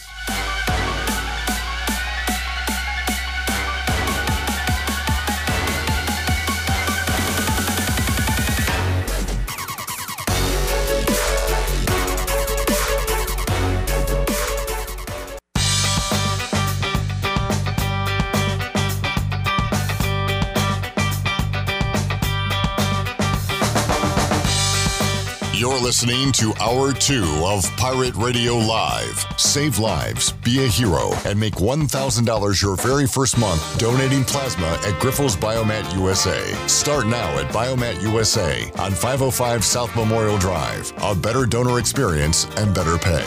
Now, back to the show. Welcome back. From sales to service, Greenville Auto World has all of your vehicle needs covered. Shop all of their inventory now at greenvilleautoworld.net. If you're looking for someone to service your vehicle, Greenville Auto World has a full service and repair facility. They do brakes, oil changes, tires, inspections, and they can repair any kind of vehicle. Greenville Auto World is located across from Speedway at Bells Fork and online at greenvilleautoworld.net. Thanks to Tim Sutton and Jim Rogers for their sponsorship of the program. Now let's head back into the show. Here's Clip Rock. Back with you on a Tuesday edition of Pirate Radio Live. Clip Rock here. And for the first time since becoming a father, Stephen Igo is back inside the Pirate Radio studios. Stephen, it's great to see you. It's good to see you. There, put her there. I was seeing if you had dad strength. That was, Yeah. uh, I have a soft handshake. you do. I It was know, uh, really soft. I'm no Brandon Lynch. You remember his handshake? Oh, He yeah. would break your Yeah. hand, dude. Yeah, he was like the dad uh, meeting uh, oh their daughter's boyfriend. Like, you, Yep. you Oh, do dude. something tonight. He would like, I would go in and shake it. He would, I, could, I could feel my hands squishing on top of one another. Yeah, the finger bones Yeah. start to like. This is how my hand would look when I was done with the handshake. like the guy in a Scary Movie. Who was the? What oh, was Oh, the one with the little Oh yeah, hands. yeah. Let me, let me. He's like mashing with the potatoes. Here, let me stir that for you. So you acknowledge you have a weak handshake. Why Yeah. is that? You I don't want to go too strong. I'm or- not a, that aggressive, confrontational person. I like. I don't. I think it's. I know, but it's not like. I, I feel like not if- confronting anybody. I, I feel like if you're going over the top Yeah. with a handshake, you're trying to like You're overcompensating for something. wow. We finish each other. Like I'm pretty comfortable. Sentences. I'm pretty comfortable like with my I hear you. get up and appearance. I don't need to like blow somebody away with a handshake. I don't need that person to remember me like, man, that's the that's the handshake dude. Yeah. Hey, uh, Stephen Igo, kind of a d bag, hard handshake guy. but instead, you're like, hey, that Igo, pretty low key handshake there. Also, handshaking, uh, kind of becoming the wa- what's the phrase the guy always says on MLB the show? The way of the what's the animal he used? Oh man, what am I trying to say right now? I haven't played It's the not show a in too long. dingo. It's the way of the an animal that went extinct. The dodo bird. There you go. yeah, The dodo- handshake has gone the way of the dodo bird. Where Oh, the I don't uh, know. I guess it depends on where you are. True. Because So- I think in in the South, you're still going to Yeah. see handshakes. So nucks. Mm-hmm. Like, can you nuck somebody too hard? Give him the knuckles. Yes, you can punch them instead of. Like he's got too firm of a knuckle. I've never really Green. experienced that. I don't think. I've had it where somebody kind of they go to give you the knuckle, but they kind of shove Yeah. their fist into you, so it's And more like a like yeah, You're like I've oh, had that happen. Chandler, Yeah. you, you've had a fist shoved into you. Oh yeah, So yeah. Unfortunately, that's tough, man. it's All tough right. times. tough leg. I mean, So Steven, how's it going? it's going good, man. It's going good. Has man. your uh, kid done anything cool yet? no? Hey. Any backflips? No. How's like, his handshake? There's like milestones and stuff, but it he takes can't grip. Yeah. it takes a while for like like he's acknowledging your existence probably now. Yeah, like That's now. a good thing. Yeah, about a, a week and a half into it, I guess. What's today? Yeah. So almost two weeks That's into crazy. it. Crazy. I feel like he definitely can like look around right in front of him and kind of he has some awareness. Yeah, you know, the yeah. first few days it's just Situational like- awareness. He's got good awareness. He's got good awareness. You know, probably still not 99 on the Madden scale. You but- should update his attributes as he grows up in life. Speed right now is a one. Balance. Strength is a three. Yeah. And trying to get to 100. Yeah, hundred percent. He's working his way into being a proven commodity. He is. Well. he is. It's it's going to take some time, but he'll get there. Stephen prematurely said he was a proven commodity. You know what's funny? What's that? I met a guy in the UB parking lot last week. Gave him a, ha- gave him a handshake. I was about to say, did you give him a handshake? He said he's a listener, and uh, he gave me his name. It was uh, something Jarman, and Aaron Jarman. He said, "No, it was those uh, older gentleman," and he was like, "Man, I, I really enjoy listening to y'all. I, I have to do it online because uh, I don't come in great in Lenoir County." I never even put two and two together until I got back in the building. Is he related to the proven commodity? And then I was like, did he listen to that discussion about Aaron Jarman? How I said he wasn't a proven commodity. That's not an insult on Aaron Jarman. But anyway, that happened last week. I go and it made me self conscious. I feel like there has to be some relation of some sort. If he's Jarman, not. Lenoir County. Yeah, all I mean, lined he up. said his parents were season ticket holders, so I would be surprised if there's not some sort of relation there. familial. When he shook your hand, did he squeeze it tight? I Did you didn't leave notice. like this? My fingers were good to go after that encounter. I like to think that I have a pretty fair handshake. Like I try not to grip, but I don't want to be, you know, I don't want to give a light What's it handshake. called? Like a fish, uh, the wet fish? Yeah, kind of the wet fit. Yeah, Yeah. I don't do that. But I did have, you remember several years ago uh, when Biz Markie and Tone Loc came and performed at Pirate Fest? Let's do it. uh, I had a chance to go back and meet Biz Markie and Tone Loc, and I remember shaking Tone Loc's hand. He was like, "Oh, you have a firm handshake." I'm like, "Yeah, was I not supposed to have one?" Did you say handshake? Handshake. Okay. Because then I was thinking about a milkshake with like ham flavor. I'm a ham shake man. Uh, okay, Mr. Uniform. Shirley has a firm handshake, and Tone Loc will never forget that, Shirley. I- you made a great impression. I made a great impression on Mr. Loc. Uh, Stephen Igo day one, full pads. They were popping. Yeah, I don't know why I like to say that. It's a good good phrase. Pads are popping. popping. Um, we've heard some comments from Mike Houston already. Hit the uh, open real quick, Shirley. Uh, just play a few words. The open of what? Uh, his opening comments. Mike Houston won. oh, oh, oh, okay. Hold on. Uh, da, da, da, da, da. Nice, uh, cool day for practice today. First day in full pads. Uh, All right, you can cut it. I don't notice it as much as I did previously when I was first cutting it up, but the, the voice sounded a little scratchy. Has he been yelling a lot out at practice, Stephen? I think he sounds fairly normal. You think so? I think uh, Blake Harrell sounded a little hoarse the other day, and Tim Dowse is always hoarse. I feel like That dude, uh, he's based got the- some energy. A few him. times I've Is talked Blake him. Harrell going Jeet weight on us? He's not quite that, to that level. By That, the- that was a that was a different level of horse. Speaking of mishearing things, do you have the comment from Mike Houston yesterday, Shirley? Why, yes, yes, All I right, do. Play that one real quick. You know, you're going to get tossed around pretty good in this league if you don't have some ass to See, I heard ass that time. we had the debate. I wanted to just be asked so much, but I go. You you sometimes you listen to a Pirate Radio Live later or Yeah, earlier. yeah. I usually listen to it. So I got like a random text last night and it was like, you know, he's saying mass, right? And I'm like, yeah, we figured it out. It's not it was as just fun. so funny in the moment though. Listening to y'all think it was. I was so excited. Like, like y'all are so into it. I'm like, uh, and I get it, like when you listen to it. If you weren't there, it definitely sounds a lot like it. Um, but definitely being there on the front row and him not wearing a mask, you could definitely see it was mass. And there's like there's double M's. There's Yep, an M. some. Well, there's an M at the end of some, which could roll over into a, a ma- ass. But there's also an M in mass, which I thought was just an extra M from some. Well, I remember talking to um, offensive line coaches in the past, and they're like, if if the you know we want guys that have some mass, But, Or ass. Yeah, they say ass. We, Yeah, we want so- guys to have some ass on them because you need a lower half to be a good offensive. Or did lineman. you mishear them and they said mass? No, they definitely said. So, do you still do the transcript from every, for everything? for every press conference? Yeah. yeah. For, for Did you Mike Houston, type yeah. up mass yesterday? Yeah, I did mass.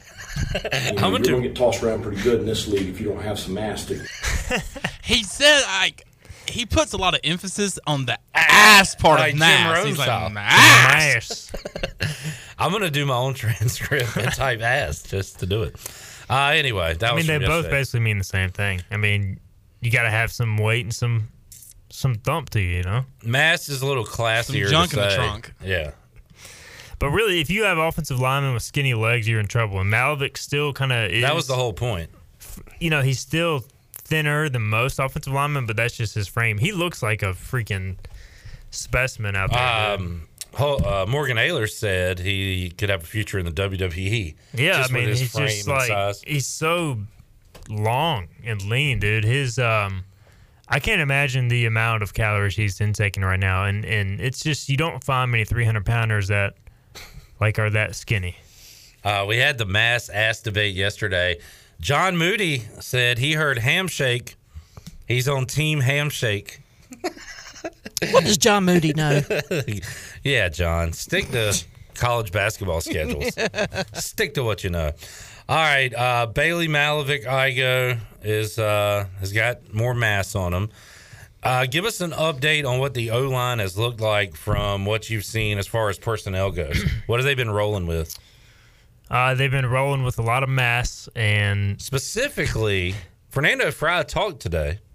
He did talk. Is he the first team center if we played on Uh, Saturday? Avery Jones is your first team center. Fernando today played first team right guard. That was because Sean Bailey was sidelined. You know, the first team offensive line through the first week of practice, when all the guys are healthy, has been left tackle uh, Justin Chase, left guard Nashad Strother, center Avery Jones, right guard Sean Bailey, right tackle Bailey Mass Malovic. and The- but the big mass. The thing is, you've got so many guys you can interchange. Like Noah Henderson has worked some at tackle, Fries works some at guard. He can work center. Trent Holler has worked center. He can also play guard. You know, Isaiah Foot's a young guy that's got some ability. Walt Stribling, you know, shown some flashes. You have a legitimate two deep to where, like, if you lost, and you don't want this to happen, but if you lost your whole starting offensive line, you could get by with your second team O line. But I think the one area they don't want to lose anybody is offensive tackle. I, I feel very good about the interior offensive line. They got plenty of bodies there. You don't want to lose one of your tackles or like last year, two tackles, which was uh, a killer. Yeah. Uh, we had some great videos out on social media. Igo did as well. Uh, did you have a play where Rick D'Abreu Yeah, caused he, some damage? Oh, he just blew up and made an outstanding play. Shirley, how would Mike Houston describe Rick D'Abreu? You know, Rick D'Abreu's a pretty rocked up guy. I love that. He's too. rocked up. Did he say rocked up? I don't want to take him out of context. You know, and say Rick D'Abreu's a pretty rocked up guy. pretty rocked up He is guy. rocked up. That is a cool thing to What be is- described as. Where did that come from? Is that from a recent interview? That was here on Pirate Radio when I did the whole uh, what Olympic event. What everybody did, and uh, I think that was weightlifting, right? Mhm. Rick D'Abreu's a pretty He- rocked up guy. he looks like a different dude. I mean, like you look at you put all those defensive linemen in a row, one of them looks rocked up, and that's Rick DeBray or Rick D'Abreu. I mean, Rick D'Abreu's a pretty rocked up guy. I think He- you did an article on you know number changes this year. Is, Yeah. Has Rick D'Abreu has he changed his number? he's gone from 45 to 15, and I think with him moving to defensive end, it, it fits him pretty well. Like it's a, you know, he's he's not skinny, but he's trimmed down. I feel like a little bit to play in, to play it fast, and I feel like 15 fits well. 15 on one side, you know, 11 and Jeremy Lewis on the other side, or 10 Xavier Smith on the other side. Right now, I, I like that uh, combination on the edge. Uh, Scott says, "What about my Maryland guy? Was that Foot? That is Isaiah Foot. You yeah, mentioned him, right? He's running with the second team right now, probably a guard. Really bright future again, just a second year guy. I think, you know, him and Walt Stribling came in that same class. I think both those guys are future starters if they continue on their current path. Uh, let's take a timeout. We'll come back. We'll wrap up this hour with Igo. We'll uh, try to save some time and hear from Icy and K3. Yep. That would be Rahjai Harris and Keaton Mitchell, Fernando Fry, and Xavier Smith as well as they spoke after practice on this Tuesday. Uh, a lot more to go on Pirate Radio Live. Back with you after this.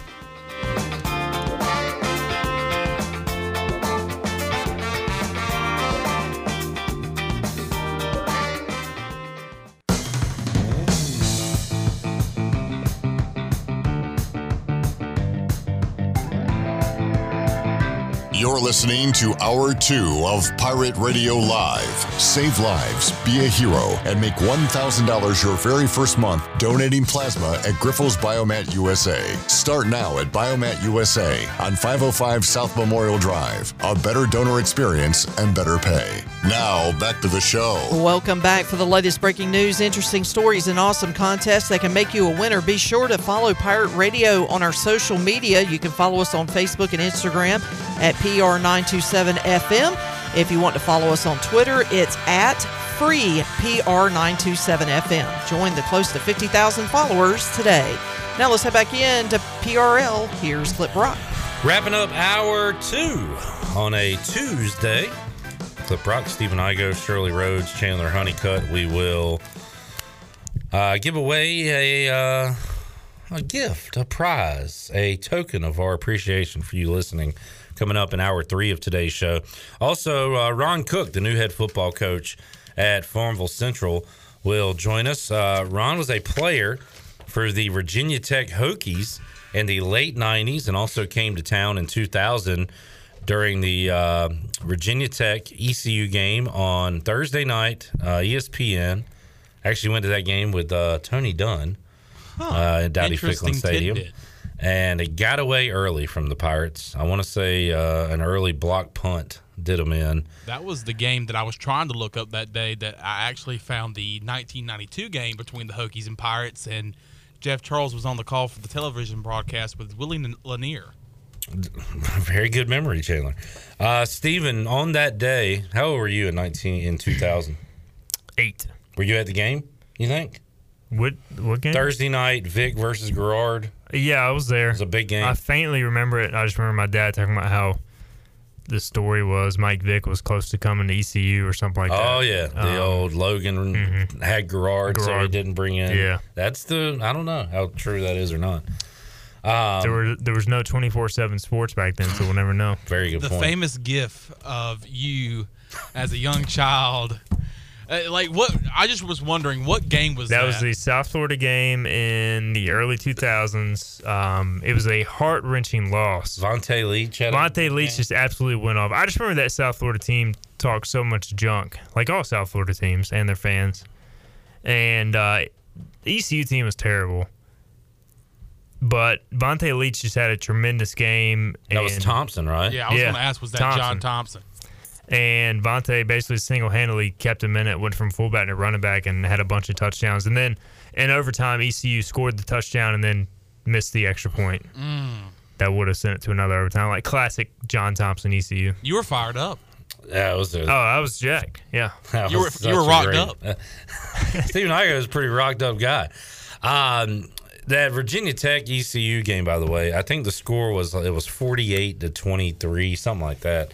So the Hokies uh, put it on the Pirates. How many passing Wasn't yards? that the game where they had like a bunch of spe- like true beamer ball, like special teams block punts? Well, they had a block punt for Yeah. a touchdown, and they might have had some Defensive other stuff. touchdowns. How many passing yards did Michael Vick have against the Pirates in a forty-eight point game? 400 yards. Do we know? Yeah, Uh, I'm gonna looked it up earlier when I had, was preparing for Ron Cook's interview. 123. 104 yards. What? I, if I told you Yeah. that, you'd be like, okay, that's great. Uh, Lee Suggs. Oh, Remember, yeah. every year they had a They had a good running back. and they would always go to the NFL and then like play one year and disappear. He had 100 plus yards. Uh, they had the special team score. They probably had more special teams plays to set up scores. And uh, I feel like there was like three. There was a Williams guy in 2010. Whose when we phone is that? that That's was my mine. guy. That's my Ryan Williams. Ryan Williams. Yeah. was my guy. Y'all Went to we used to do our fantasy draft early, and uh, you have to uh, you got to grab that rookie fast, and you could hold on to him and keep him. And I drafted Ryan Williams on a Saturday at around five thirty, And then that night, he had his debut with the Cardinals and tore his leg. Cardinals. That's who he and played was for. never anything because he got hurt, and I was sad. I remember him playing for. It was Tyrod he had Taylor. a big game and- on a Thursday night Ty- in Greenville. Tyrod Taylor, and for those that don't know, he's a Houston Texan. Um, that was He is. 2010. Dominique Davis, Jonathan Williams was our running back. It was the battle of the Williams that running back. Ryan Williams and Jonathan Williams in 2010. I just remember that. Uh, Was there a uh, kind of a boring game, right? Was there a Was that the Dakota Marshall game? No, that was That was- 2009 on Okay. the Thursday Yep, night. that was when he got cling locked. Um, was there a Brandon got what? Gling locked. cling locked? Oh, got his clock clean. Yeah. Yeah. Uh, was there a Brandon Ore or Mike Orr? Ah, I remember. I just name. feel like they had so many above average running backs. It was uh, it was like a stable of them. maybe an Andre in there somewhere. So Lee Suggs. Um, yeah, I can't. Whatever. All right, um, we are about to wrap up this hour. Stephen, uh, let's uh, closing thoughts on the offense because we talked O line. We'll uh, we'll talk a little more offense, but switch gears to defense as well in hour three. But uh, who, if anybody, has uh, stood out to you offensively for the Pirates? Um, you know, uh, we touched on the offensive line, which I think has come a long way. You know, I think the running backs. It's just so weird having a team with uh, proven running backs. I feel like the running backs, at least the top two, are more proven than the receiver position because you're, you're going to use two running backs primarily. Obviously, you need more, but then the receivers usually ECU is five to six deep. And I feel like this year it's not that way. I mean, we know Tyler Snead and we know CJ Johnson. I think Shane Calhoun, you haven't seen too much of it just due to the, we don't get to see a lot of team. But dating back to the spring at tight end, he's really been consistent. You know, all this talk about Ryan Jones and and Aaron Jarman. I think Shane Calhoun's got a chance to just become a, a really good player long term and this year. Mike Houston talked about him uh, today. Yeah. The blocking, I mean, he struggled last year to block at times because he was a true freshman. He shouldn't have been playing as much as he did, but I think that will serve him well. And so I think he's got a chance to take a step forward. You know, a couple of the younger receivers, Jari Patterson, the transfer from Marshall, heard, have heard good things about him. Tyler Savage, Cam Burnett, uh, Taji Hudson. Like, I think all those guys have a chance. It's just a matter of who's going to show up on game day. You know, receiver wise, I feel like we've heard so much about so many guys over the years, and then you know, out of nowhere, maybe one of those guys really becomes a guy on game day. Other other guys kind of fade into not obscurity, but just don't become anything more than maybe a good practice player. So I feel like you've got to have that that flair, that confidence to really exceed on game day as a receiver. Go over the middle, take a hit, show toughness, make a catch in front of a crowd. Like sometimes you just don't know, often like quarterback, how a guy's going to react till he's out there on game day.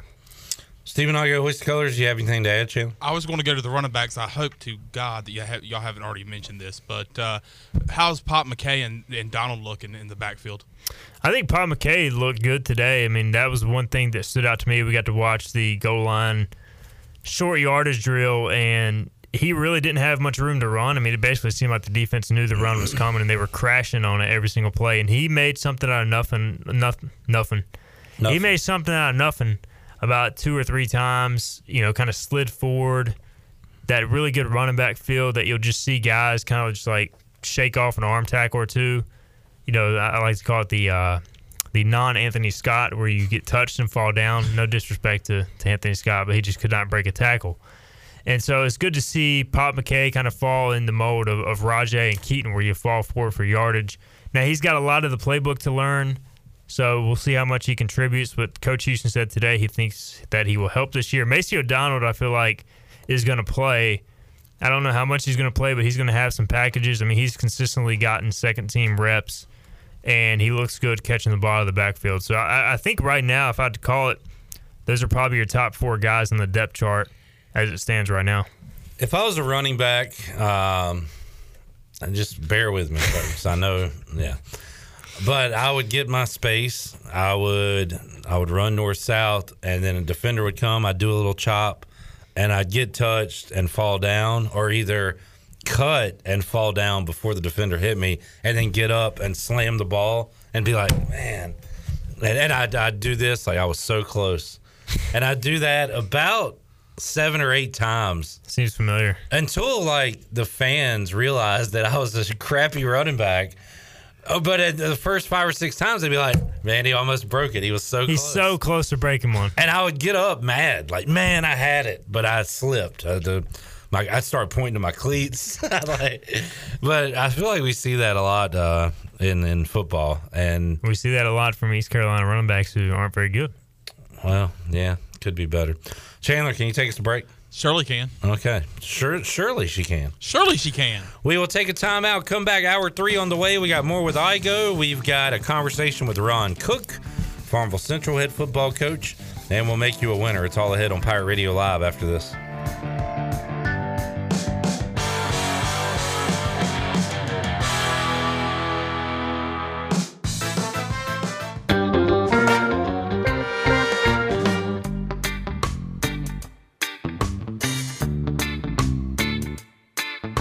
You're listening to Hour 3 of Pirate Radio Live. This hour is brought to you by Carolina Hardscapes. Making memories with your family and friends is what life is all about. If you have a dream of having a backyard patio fireplace, pool walkways, fire pits, or more, then Carolina Hardscapes is the place to call. Get started on your dreams today at Carolina Hardscapes on Fire Tower Road, across from Bostic Sugg Furniture. Now, back to the show. Welcome back. At Angel Oak, they continue to make customer service a number one priority. A local mortgage advisor is the key to your transaction success, and the combination of their local team's experience and Angel Oak's wide offerings of products from standard conventional, government, and portfolio loans has something for every financial situation.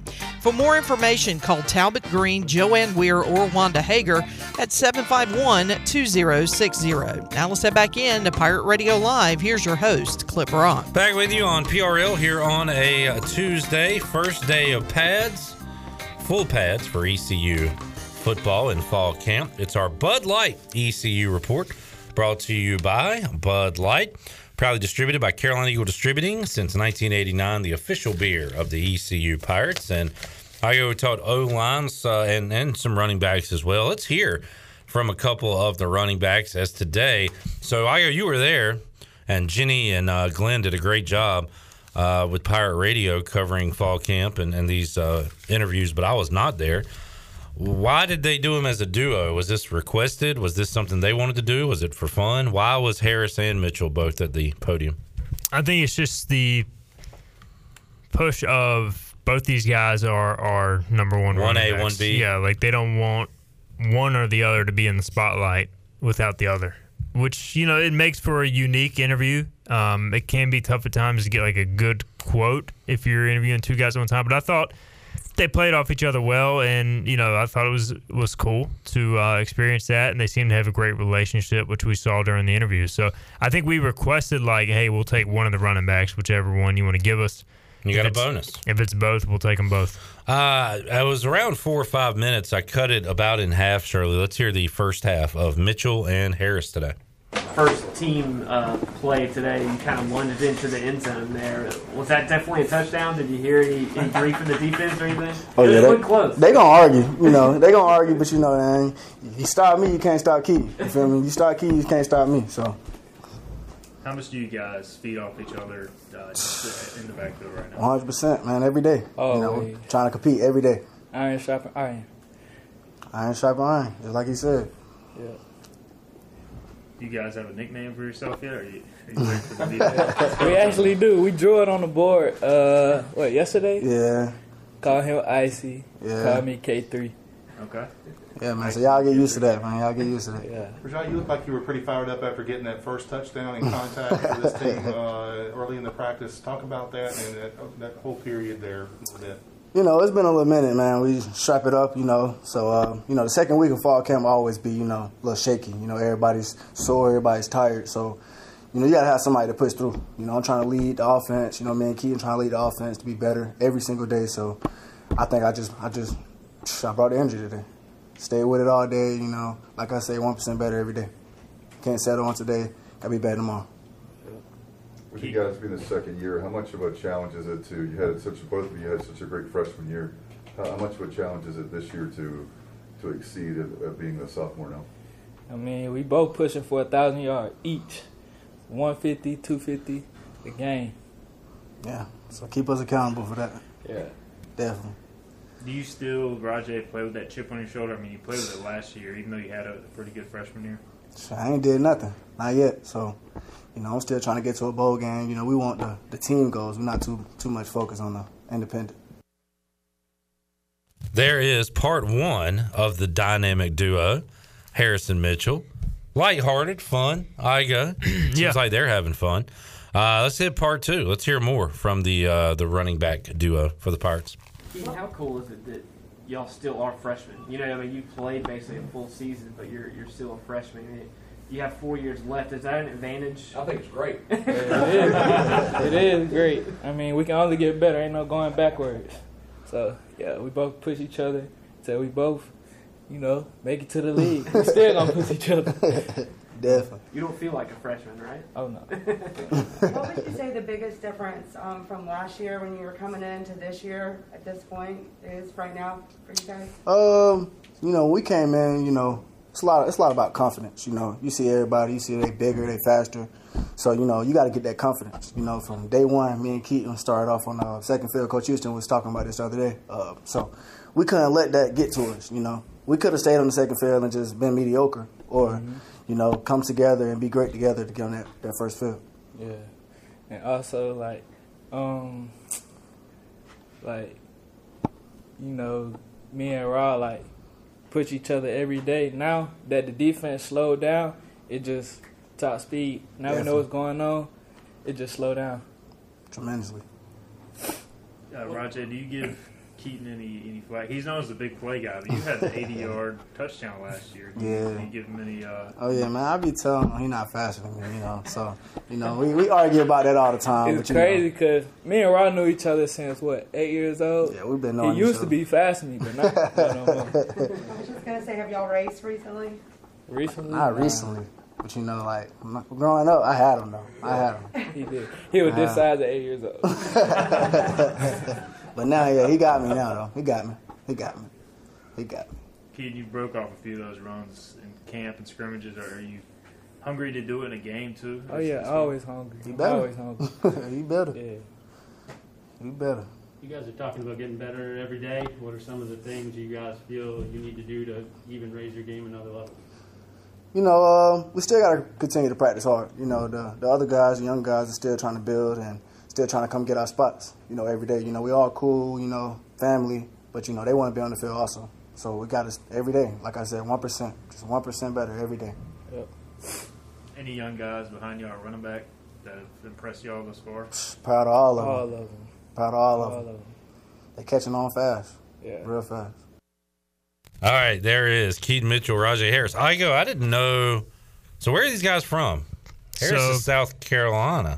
Harris is yeah, upstate South Carolina, and then you got uh, Keaton from the Atlanta area. So I didn't know that they knew each other. That's pretty since They cool. were eight, so I'll have to. I meant to ask when they said that. This is poor reporting by me, not to follow up. Um, so hopefully, you know, I'm sure we'll get another chance to talk to these guys. Yeah, and um, try and figure that out. Pretty cool to hear uh, both of them together. It sounds like they have a great relationship, and hope that uh, will carry on into the season. And uh, let's. Uh, how many rushes will running backs have against App State? Thirty. Um, 32, 34? I think 30, 30 is a good number. Okay. I mean, because more than likely, Let me look up just the regular game last year. maybe 35. I mean, it depends on how much they run Holton too, or how Well, much. okay, I was running backs specifically. I would say 30 35. If there are 33 rushes in the game, how many? How are they split? To me, I mean, it, it- I mean, it's impossible. You going hot hand? Yeah, it's a possible question answer because How I about think they go with the hot 20, hair. like 20, like 19, 12, and 2?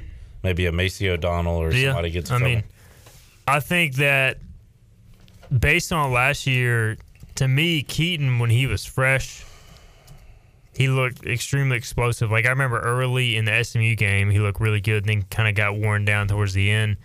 You know, Rahjai almost looks like he's the guy who gets better as the game wears on due to his running style. So I think Rahjai makes sense in terms of getting him more carries due to his size. Not that Keaton can't run between the tackles and be effective because we saw that several times last year. But I just think you have to take into account body style, running style. Keaton's more prone to taking hits because he's more slender, whereas Rahjai, although he runs with the physical style where he's dishing out punishment, um, he's going to need some time off too. So, you know, I think it'll be close to a 50 50 split ideally, but I think Rahjai probably more 55, 60% of the touches. And he's known as like, you kind of alluded to there, alluded to it. Um, he's known as the bigger back between the two. A, Keaton Mitchell has shown he can break tackles, but Yeah. B, Rahjai, I don't know, he's looking a little slender to me. Like He good uh, shape. So I did um I did the article how much weight each guy's lost and he's listed at 226 and I did that and you know I, or maybe it was less than that 222 something but anyways he met, he reached out and he was like hey man I'm 215 now so he's slimmed down a little bit and you know 215 obviously not a small running back I mean there's still a big back in college so but he's he looked like he has slimmed down some a little bit more tone quicker and he has speed is the thing his short you know his short acceleration in terms of when he hits the hole like it does not take him long at all to reach top speed uh, which is is very good for a running back in terms of making explosive plays. So I just think you have two really good backs. It's it's you got to do what you got to do to keep them healthy. You got to get them ready for the season, this preseason clearly, but. Man, if you can roll into game one with those two backs healthy and your offensive line healthy, you got to feel good if you're Donnie Kirkpatrick.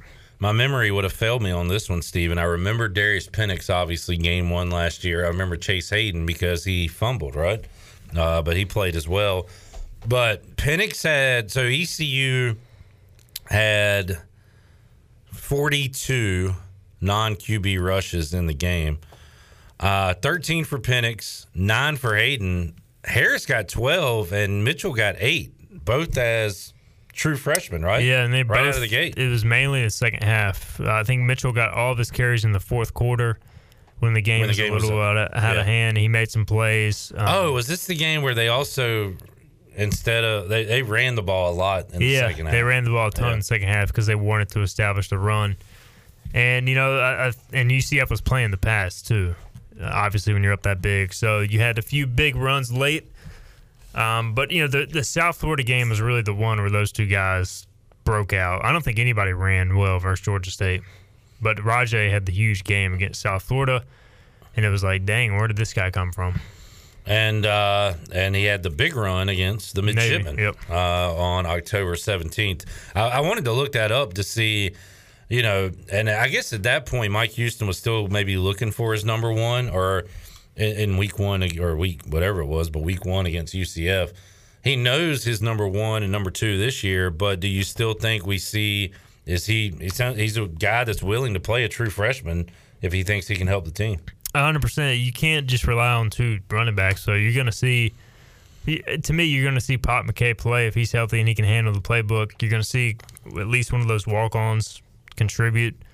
So I mean, I think it's definitely a case where you're going to see three to four backs weekly get snaps. I mean, even if you're only given, you know, Macy O'Donnell or uh, Barnes or McKay five total snaps, at least you're giving both those guys a break. And it's listen, it's very easily could happen where second series of the App State game, you know, whoever Keaton or Rahjai twists an ankle or something, and then you're rolling forward with one, one running back. I mean, that happens all the time with that position. So you just got to be ready to go. All right, Igo. don't say it was an even split. Who won in the plays you saw today in the trench warfare? Defense. Really? I mean, defense won. They had the advantage of the. They fi- know it's going to be a run and everything. Basically, I mean, they, the the option was there to pass, but after like the first three plays where all ECU did was run, it became obvious that ECU was going to run the ball every play. So they were selling out completely to stop the run. The one time ECU threw the ball, Zach Bird was wide open. Nobody even covered him. Mason Garcia missed him because Emmanuel Hickman uh, blew up Walt Stribling pretty good, knocked him back in Garcia's face. Garcia threw it off his back foot and couldn't get it to Bird. I mean, probably a throw he still should have made, but definitely the defense won. I was impressed by a number of guys. Uh, Rick D'Abreu, we talked about it. I mean, he's Pretty rocked up. He's rocked up and he's quick. Uh, Sarad Ware is a second year defensive lineman, made some plays. Elijah Morris, Aaron Ramseur looked good. It's really good to see him healthy, man. He uh, he just he's a tackling machine when he is healthy and going good. So Uh, really impressed by just the defensive, the defense's ability to kind of fly through the football all over the field. Shirley, uh, hit Blake Harrell cut two. Uh, he was asked, have any of the guys surprised him so far? And uh, I like his answer here. You know, kind of the one, the first one that pops in my mind, I think we got several guys, first of all. Uh, and the one that pops in my mind that wasn't with us last fall was with us two years ago was Gerard Stringer. Um, you know, Gerard started a bunch of ball games two years ago. When I got here, he, you know, he got hurt that, that spring. And uh, during, the, during the COVID, uh, Achilles there, so he missed. I haven't got to see him on the, on the grass. And he's been very impressive uh, so far. Really, and he's really making uh, Jireh Wilson, you know, competing with Jireh, pushing him to make better. So I think we got you know iron sharpening iron there, and those two guys are pushing each other. You know, um, and then the other guys, you know, whether it's Aaron Ramseur stepping stepping up and coming along, uh, D'Angelo McKinney inside doing a good job. Say, but as usual, uh, Jawan Powell in the back. You know, all those guys are doing, but those guys I kind of expect to do that. Gerard's kind of been the biggest hey, a good surprise in a good way and really pushing and playing at a first team level right now. That is great to hear. It's also interesting. Igo, this is the first time Blake Harrell's really been able to work with Gerard Stringer, right? Yeah. It's like a new player for him. Uh, who he was out in 2020. We saw the emergence in his absence of Jireh Wilson, and now you have two guys uh, there at that position that they like a lot. I guess are they still running at the same position? Yeah, as far as I know, Sam, you're having Jireh, Mooney, or uh, Jireh Stringer Mooney, which is a really good three. Uh, Jonathan Coleman, who's a walk on, who I think is, is pretty valuable and pretty good, is also working there. He's a good special teams guy. So you have good depth there. You have other guys that can slide down and play that position. My thing is, is there a way you can get Jireh and Gerard on the field at the same time? I mean, that's a lot of length. You know, it's a good problem to have when you're all of a sudden having a situation where, like, how do we get this defensive guy on the field. In the past, when is it? When have we ever had that conversation? It's like, do we have eleven guys that can play? Two years ago, you had to have Stringer on the field. He emerged. Yeah, he had to play. He had like nobody. I can't even remember who his backup was that year. I think it. I don't know. Last year, you had to keep Jireh on the field because he was He making was the guy. I mean, you- this year, one of those could be staying on the sideline looking at the other one. The only guy that played behind Jireh last year was Tegan Wilk, who was a true freshman. Probably didn't really, you know, wasn't really in a position where he needed to play a whole bunch. And luckily, Jireh stayed healthy. But it's just such a, a better situation that ECU finds itself in now where, hey, if Jireh's not 100%, you can put in a guy who started 12 games in 2019 and played at a pretty good level. I mean, he wasn't elite, but he was good. Ger- Gerard Stringer was. He graded out well in Pro Football Focus that year. So, um, yeah, I mean, and at, at worst, now you can put Gerard Stringer on uh, special teams, and that's a starting caliber player you have playing on special teams, and a guy who's a good tackler. So you, you just have so much more depth now. I mean, I just look at that safety room and I'm like, how do you decide when to rotate these guys? How do you divvy up all the reps? So it's going to be uh, it's going to be an interesting preseason to see how it plays out with so many of those guys competing for playing time. Stephen Igo, hoist the colors. Great to have you back in studio, Igo. We'll uh, talk to you again next week. Anything? Uh, you got a ton going on right now at HTC. Anything Yeah. in particular to plug? Just a ton of our VIP practice observations where we kind of go, you know, really in depth on the personnel, who's looking good, who's working where, lots of stuff that you know you, you can't find, uh, you know, normally as far as coverage. We go super in depth. You know, we have all the post practice comments from Mike Houston in written form along with audio. And uh, you know, just continue to roll out stories. You know, we try and hit different angles. Of course, we, we a lot of us media get the same things as far as interviews, but we try and hit you know some different things, different topics, different angles, and it's good that this year we're having more player access because we can now talk to different guys, get different perspectives. Like it's it's really interesting to hear Xavier Smith's perspective on playing two different positions at one time. You know, he, he's basically like, it's hard, but I'm willing to do it for the team. You know, he, I think it's refreshing that he admits that hey, he's probably more comfortable playing inside linebacker because that's what he's done for two years now. Um, but I think if you want to get your best defensive players on the on the field, like Xavier Smith, Ramseur, Bruce Bivens at the same time, then you have to move them around. So we kind of hit on a lot of that stuff, photo galleries, all sorts of stuff, and recruiting. Big recruiting news, I think, coming later this month, from what I hear. So uh, be on the lookout for that. We've kind of touched on that in our VIP recruiting thread on the on the website. Good stuff, Steven. Appreciate it, man. And uh, tell Slater I said, what's up? I will. I'll do that. All right. I'm sure he'll respond. Let's take a time out. We will come back. I tell you what, Shirley, you want to do booty bag now? Let's do it right now. Uh, let's let's open it up at this moment. Booty, booty, booty, booty, booty everywhere. Booty, booty, booty, booty, booty everywhere. 317 1250. What are we giving away today? I am going to give away a Hungry Pirate courtesy Mm. of Chico's. I'm hungry. That'd be really good right now. All right, what call are we looking for? Caller eight. All right, we will be back. We will talk to the new head football coach at Farmville Central High School, Ron Cook, when we rejoin. When we return, rejoin. That should be a word too. We're back after this.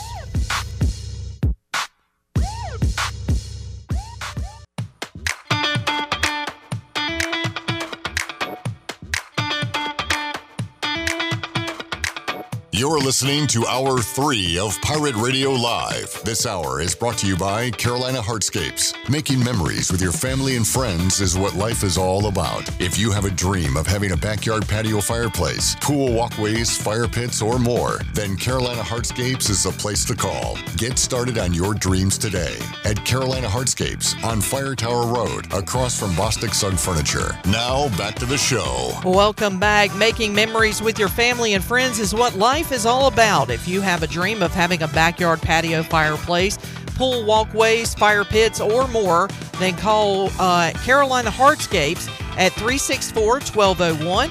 It is the place to call, or you can stop by the Carolina Hardscapes out show, uh, excuse me, outdoor showroom on Fire Tower Road, right across from Bostic Sugg Furniture. Get started on your dreams today at Carolina Hardscapes. And congratulations to John Moody, who picked up the Hungry Pirate. Courtesy of Chico's. Grab your amigos and head Wow. to Chico's. Enjoy your favorites like shrimp tacos, steak and chicken fajitas, burritos, enchiladas, ACP, and more. Plus, ice cold cervezas and Chico's famous margaritas are always available. For Mexican food and fun, it's got to be Chico's. Now, let's head back into the shoe. Interesting. Shirley earlier in the show says, "What does John Moody know?" Yeah, he knows was- how to win. Yeah, he knows how to dial a phone In your face, number. Shirley Rhodes. Not in my face. I'm the one that controls the, the, the, the phone. If What I if he- really didn't want John Moody to win, I could just say, "Oh no, you're caller seven. I What don't if know what you're talking about." pulled a? Uh, you're a winner. Who is this? John Moody.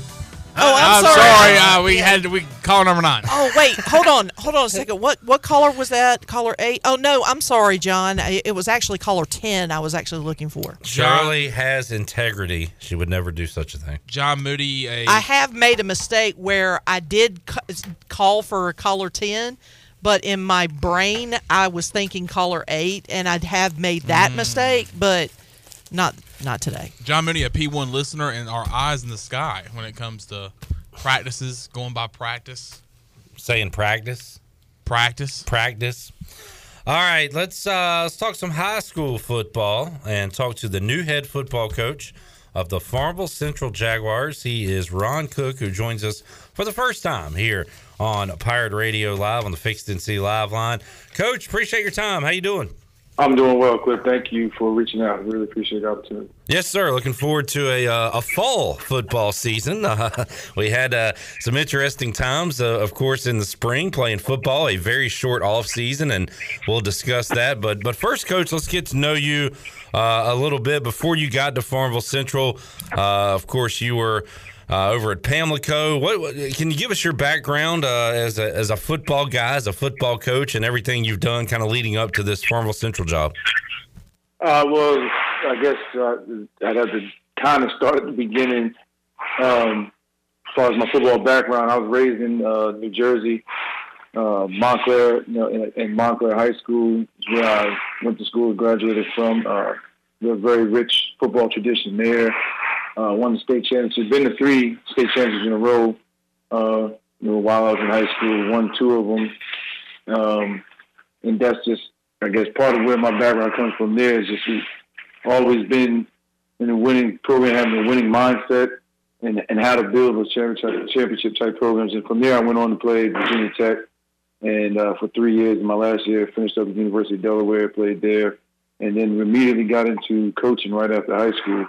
I'm excuse me, right after college, I started in, uh, coaching in high school and then went on to coach uh, a few years in college um, at a couple D2 schools and uh, D3, D3 school at Montclair State University where I got my first start in college football.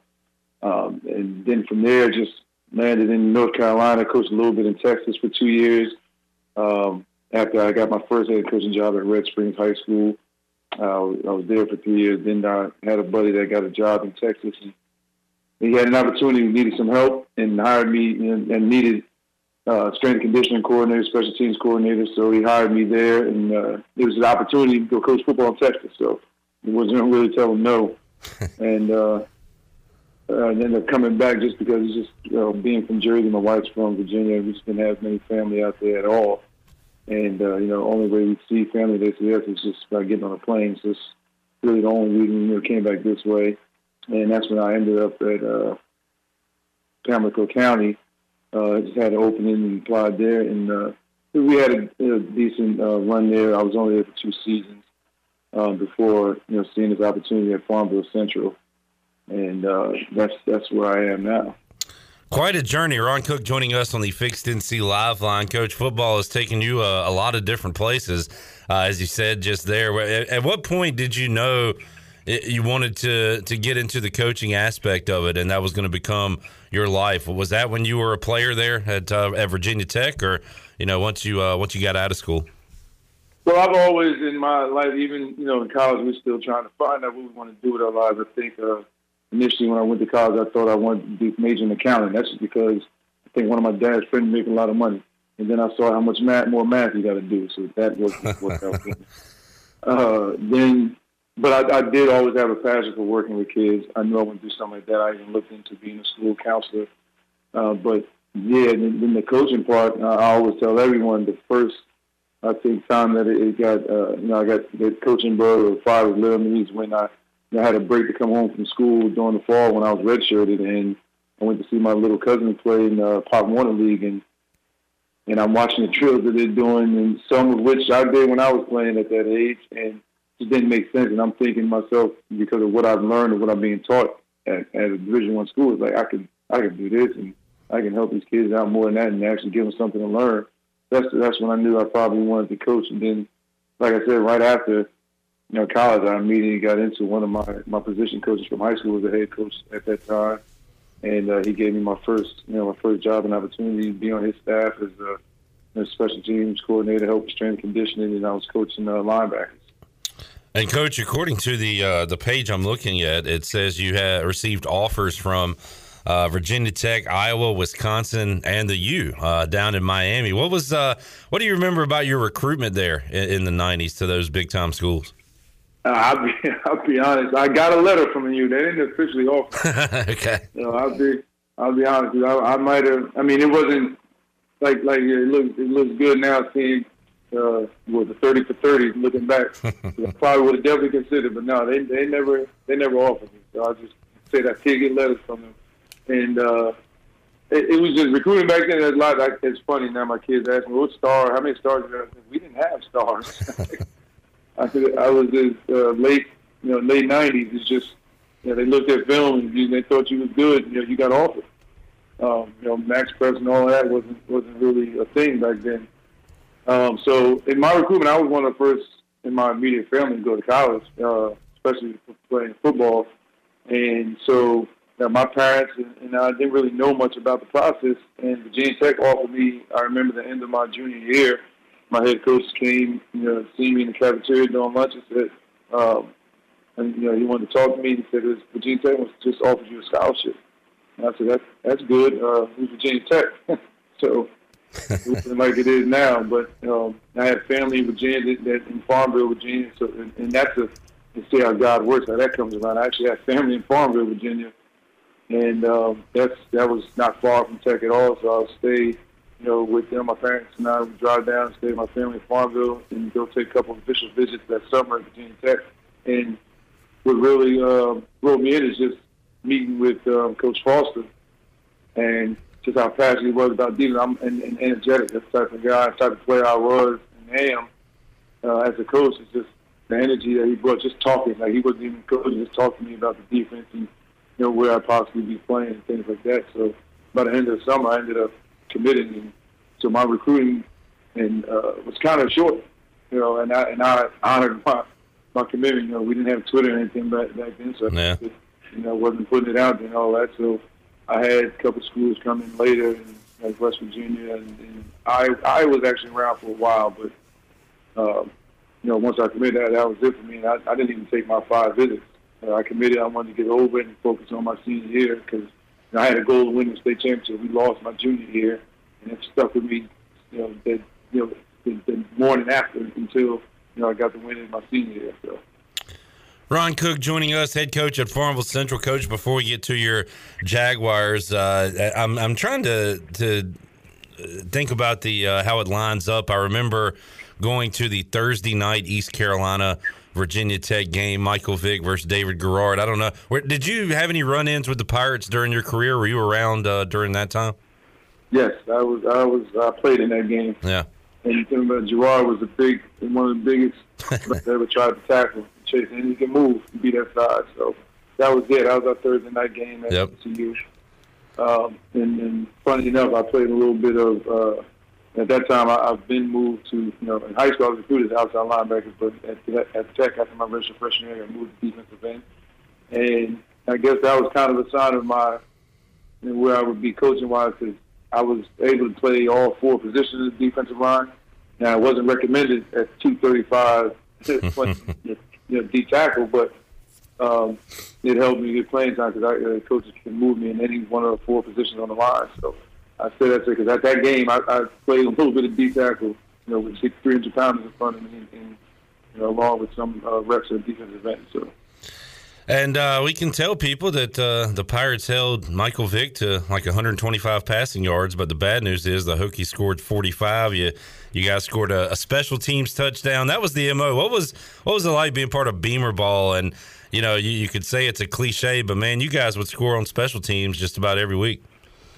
Well, it's a huge emphasis of where I'm at now, as far as or where I've always been, to be honest, with my foundation and, in philosophy and coaching, uh, especially in high school. I'm huge on special teams because of Coach Beamer and how uh, you know our practices will run there, and, and Coach Beamer, you really only heard him speak three times, you know, in a practice, before practice, end of practice, and the one time when he would actually come down and, and really be involved in coaching was during special teams practice.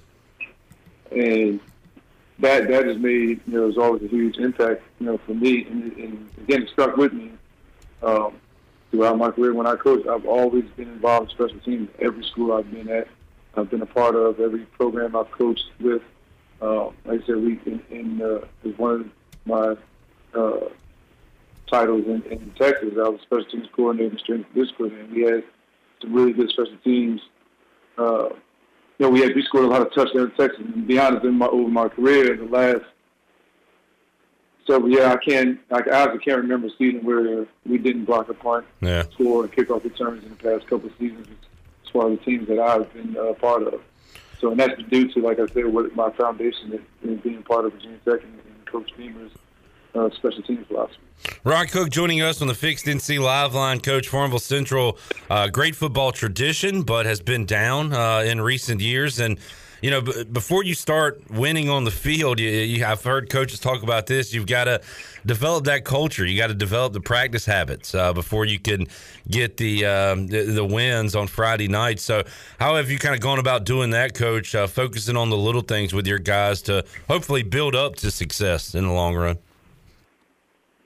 Well, we've been been out here again, got into some kind of normalcy since uh, June June third, just after June third, my first time coming down here after I've been hired and working during the summer. So, and, I will say that they they picked on it pretty fast. Um, they found out also pretty quickly, you know, uh, type of uh, coach I am as far as philosophy and, and just doing things the right way, um, doing things you know fast.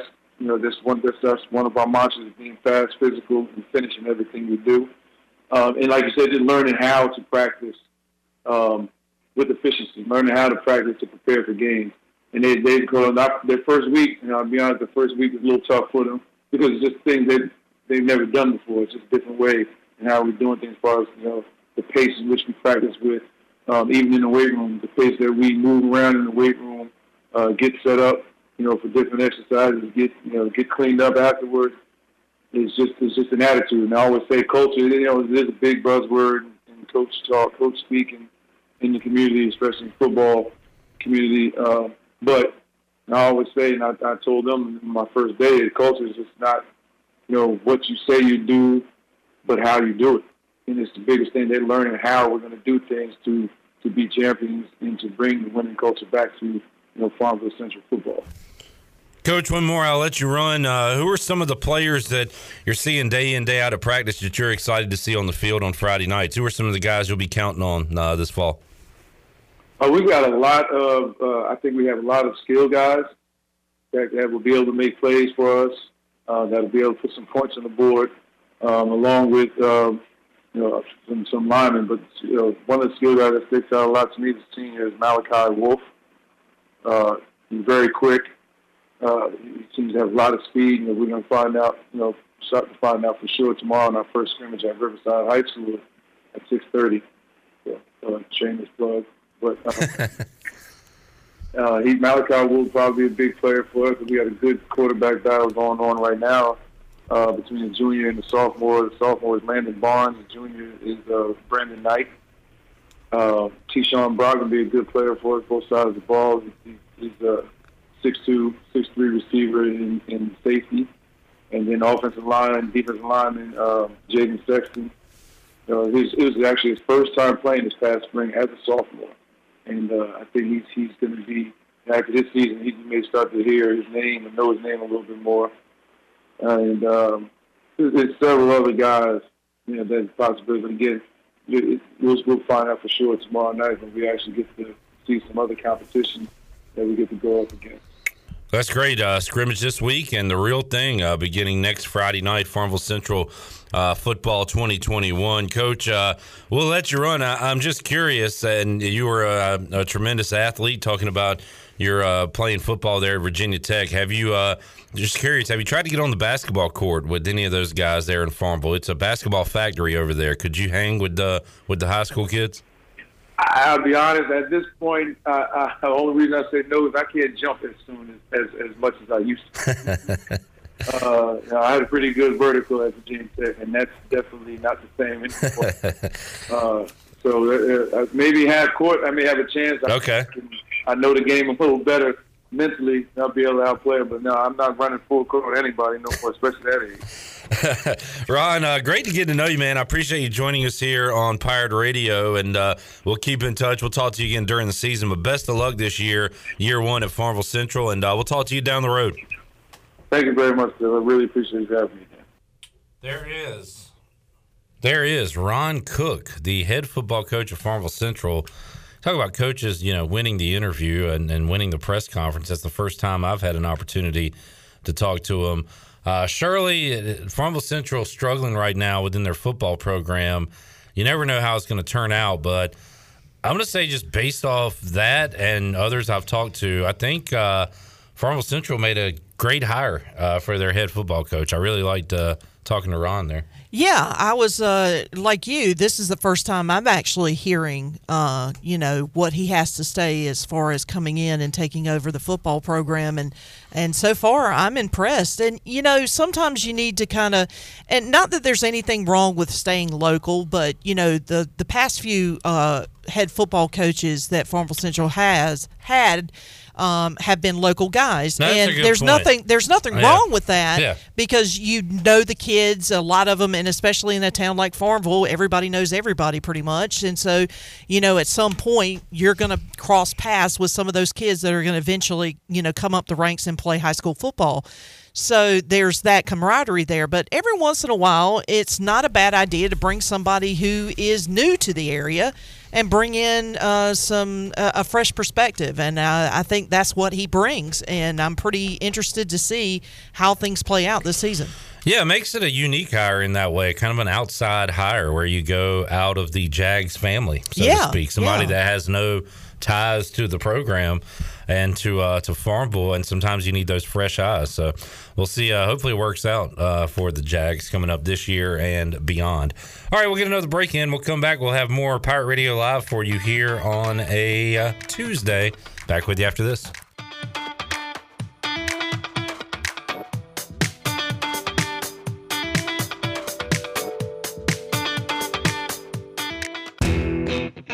You're listening to Hour 3 of Pirate Radio Live. This hour is brought to you by Carolina Hardscapes. Making memories with your family and friends is what life is all about. If you have a dream of having a backyard patio fireplace, pool walkways, fire pits, or more, then Carolina Hardscapes is the place to call. Get started on your dreams today at Carolina Hardscapes on Fire Tower Road, across from Bostic Sugg Furniture. Now, back to the show. Welcome back. Quality Equipment is your full service John Deere dealer with 28 locations to serve you.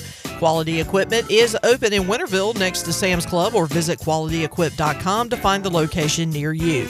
Now let's head back in to Pirate Radio Live. Here is your host, Clip Rock.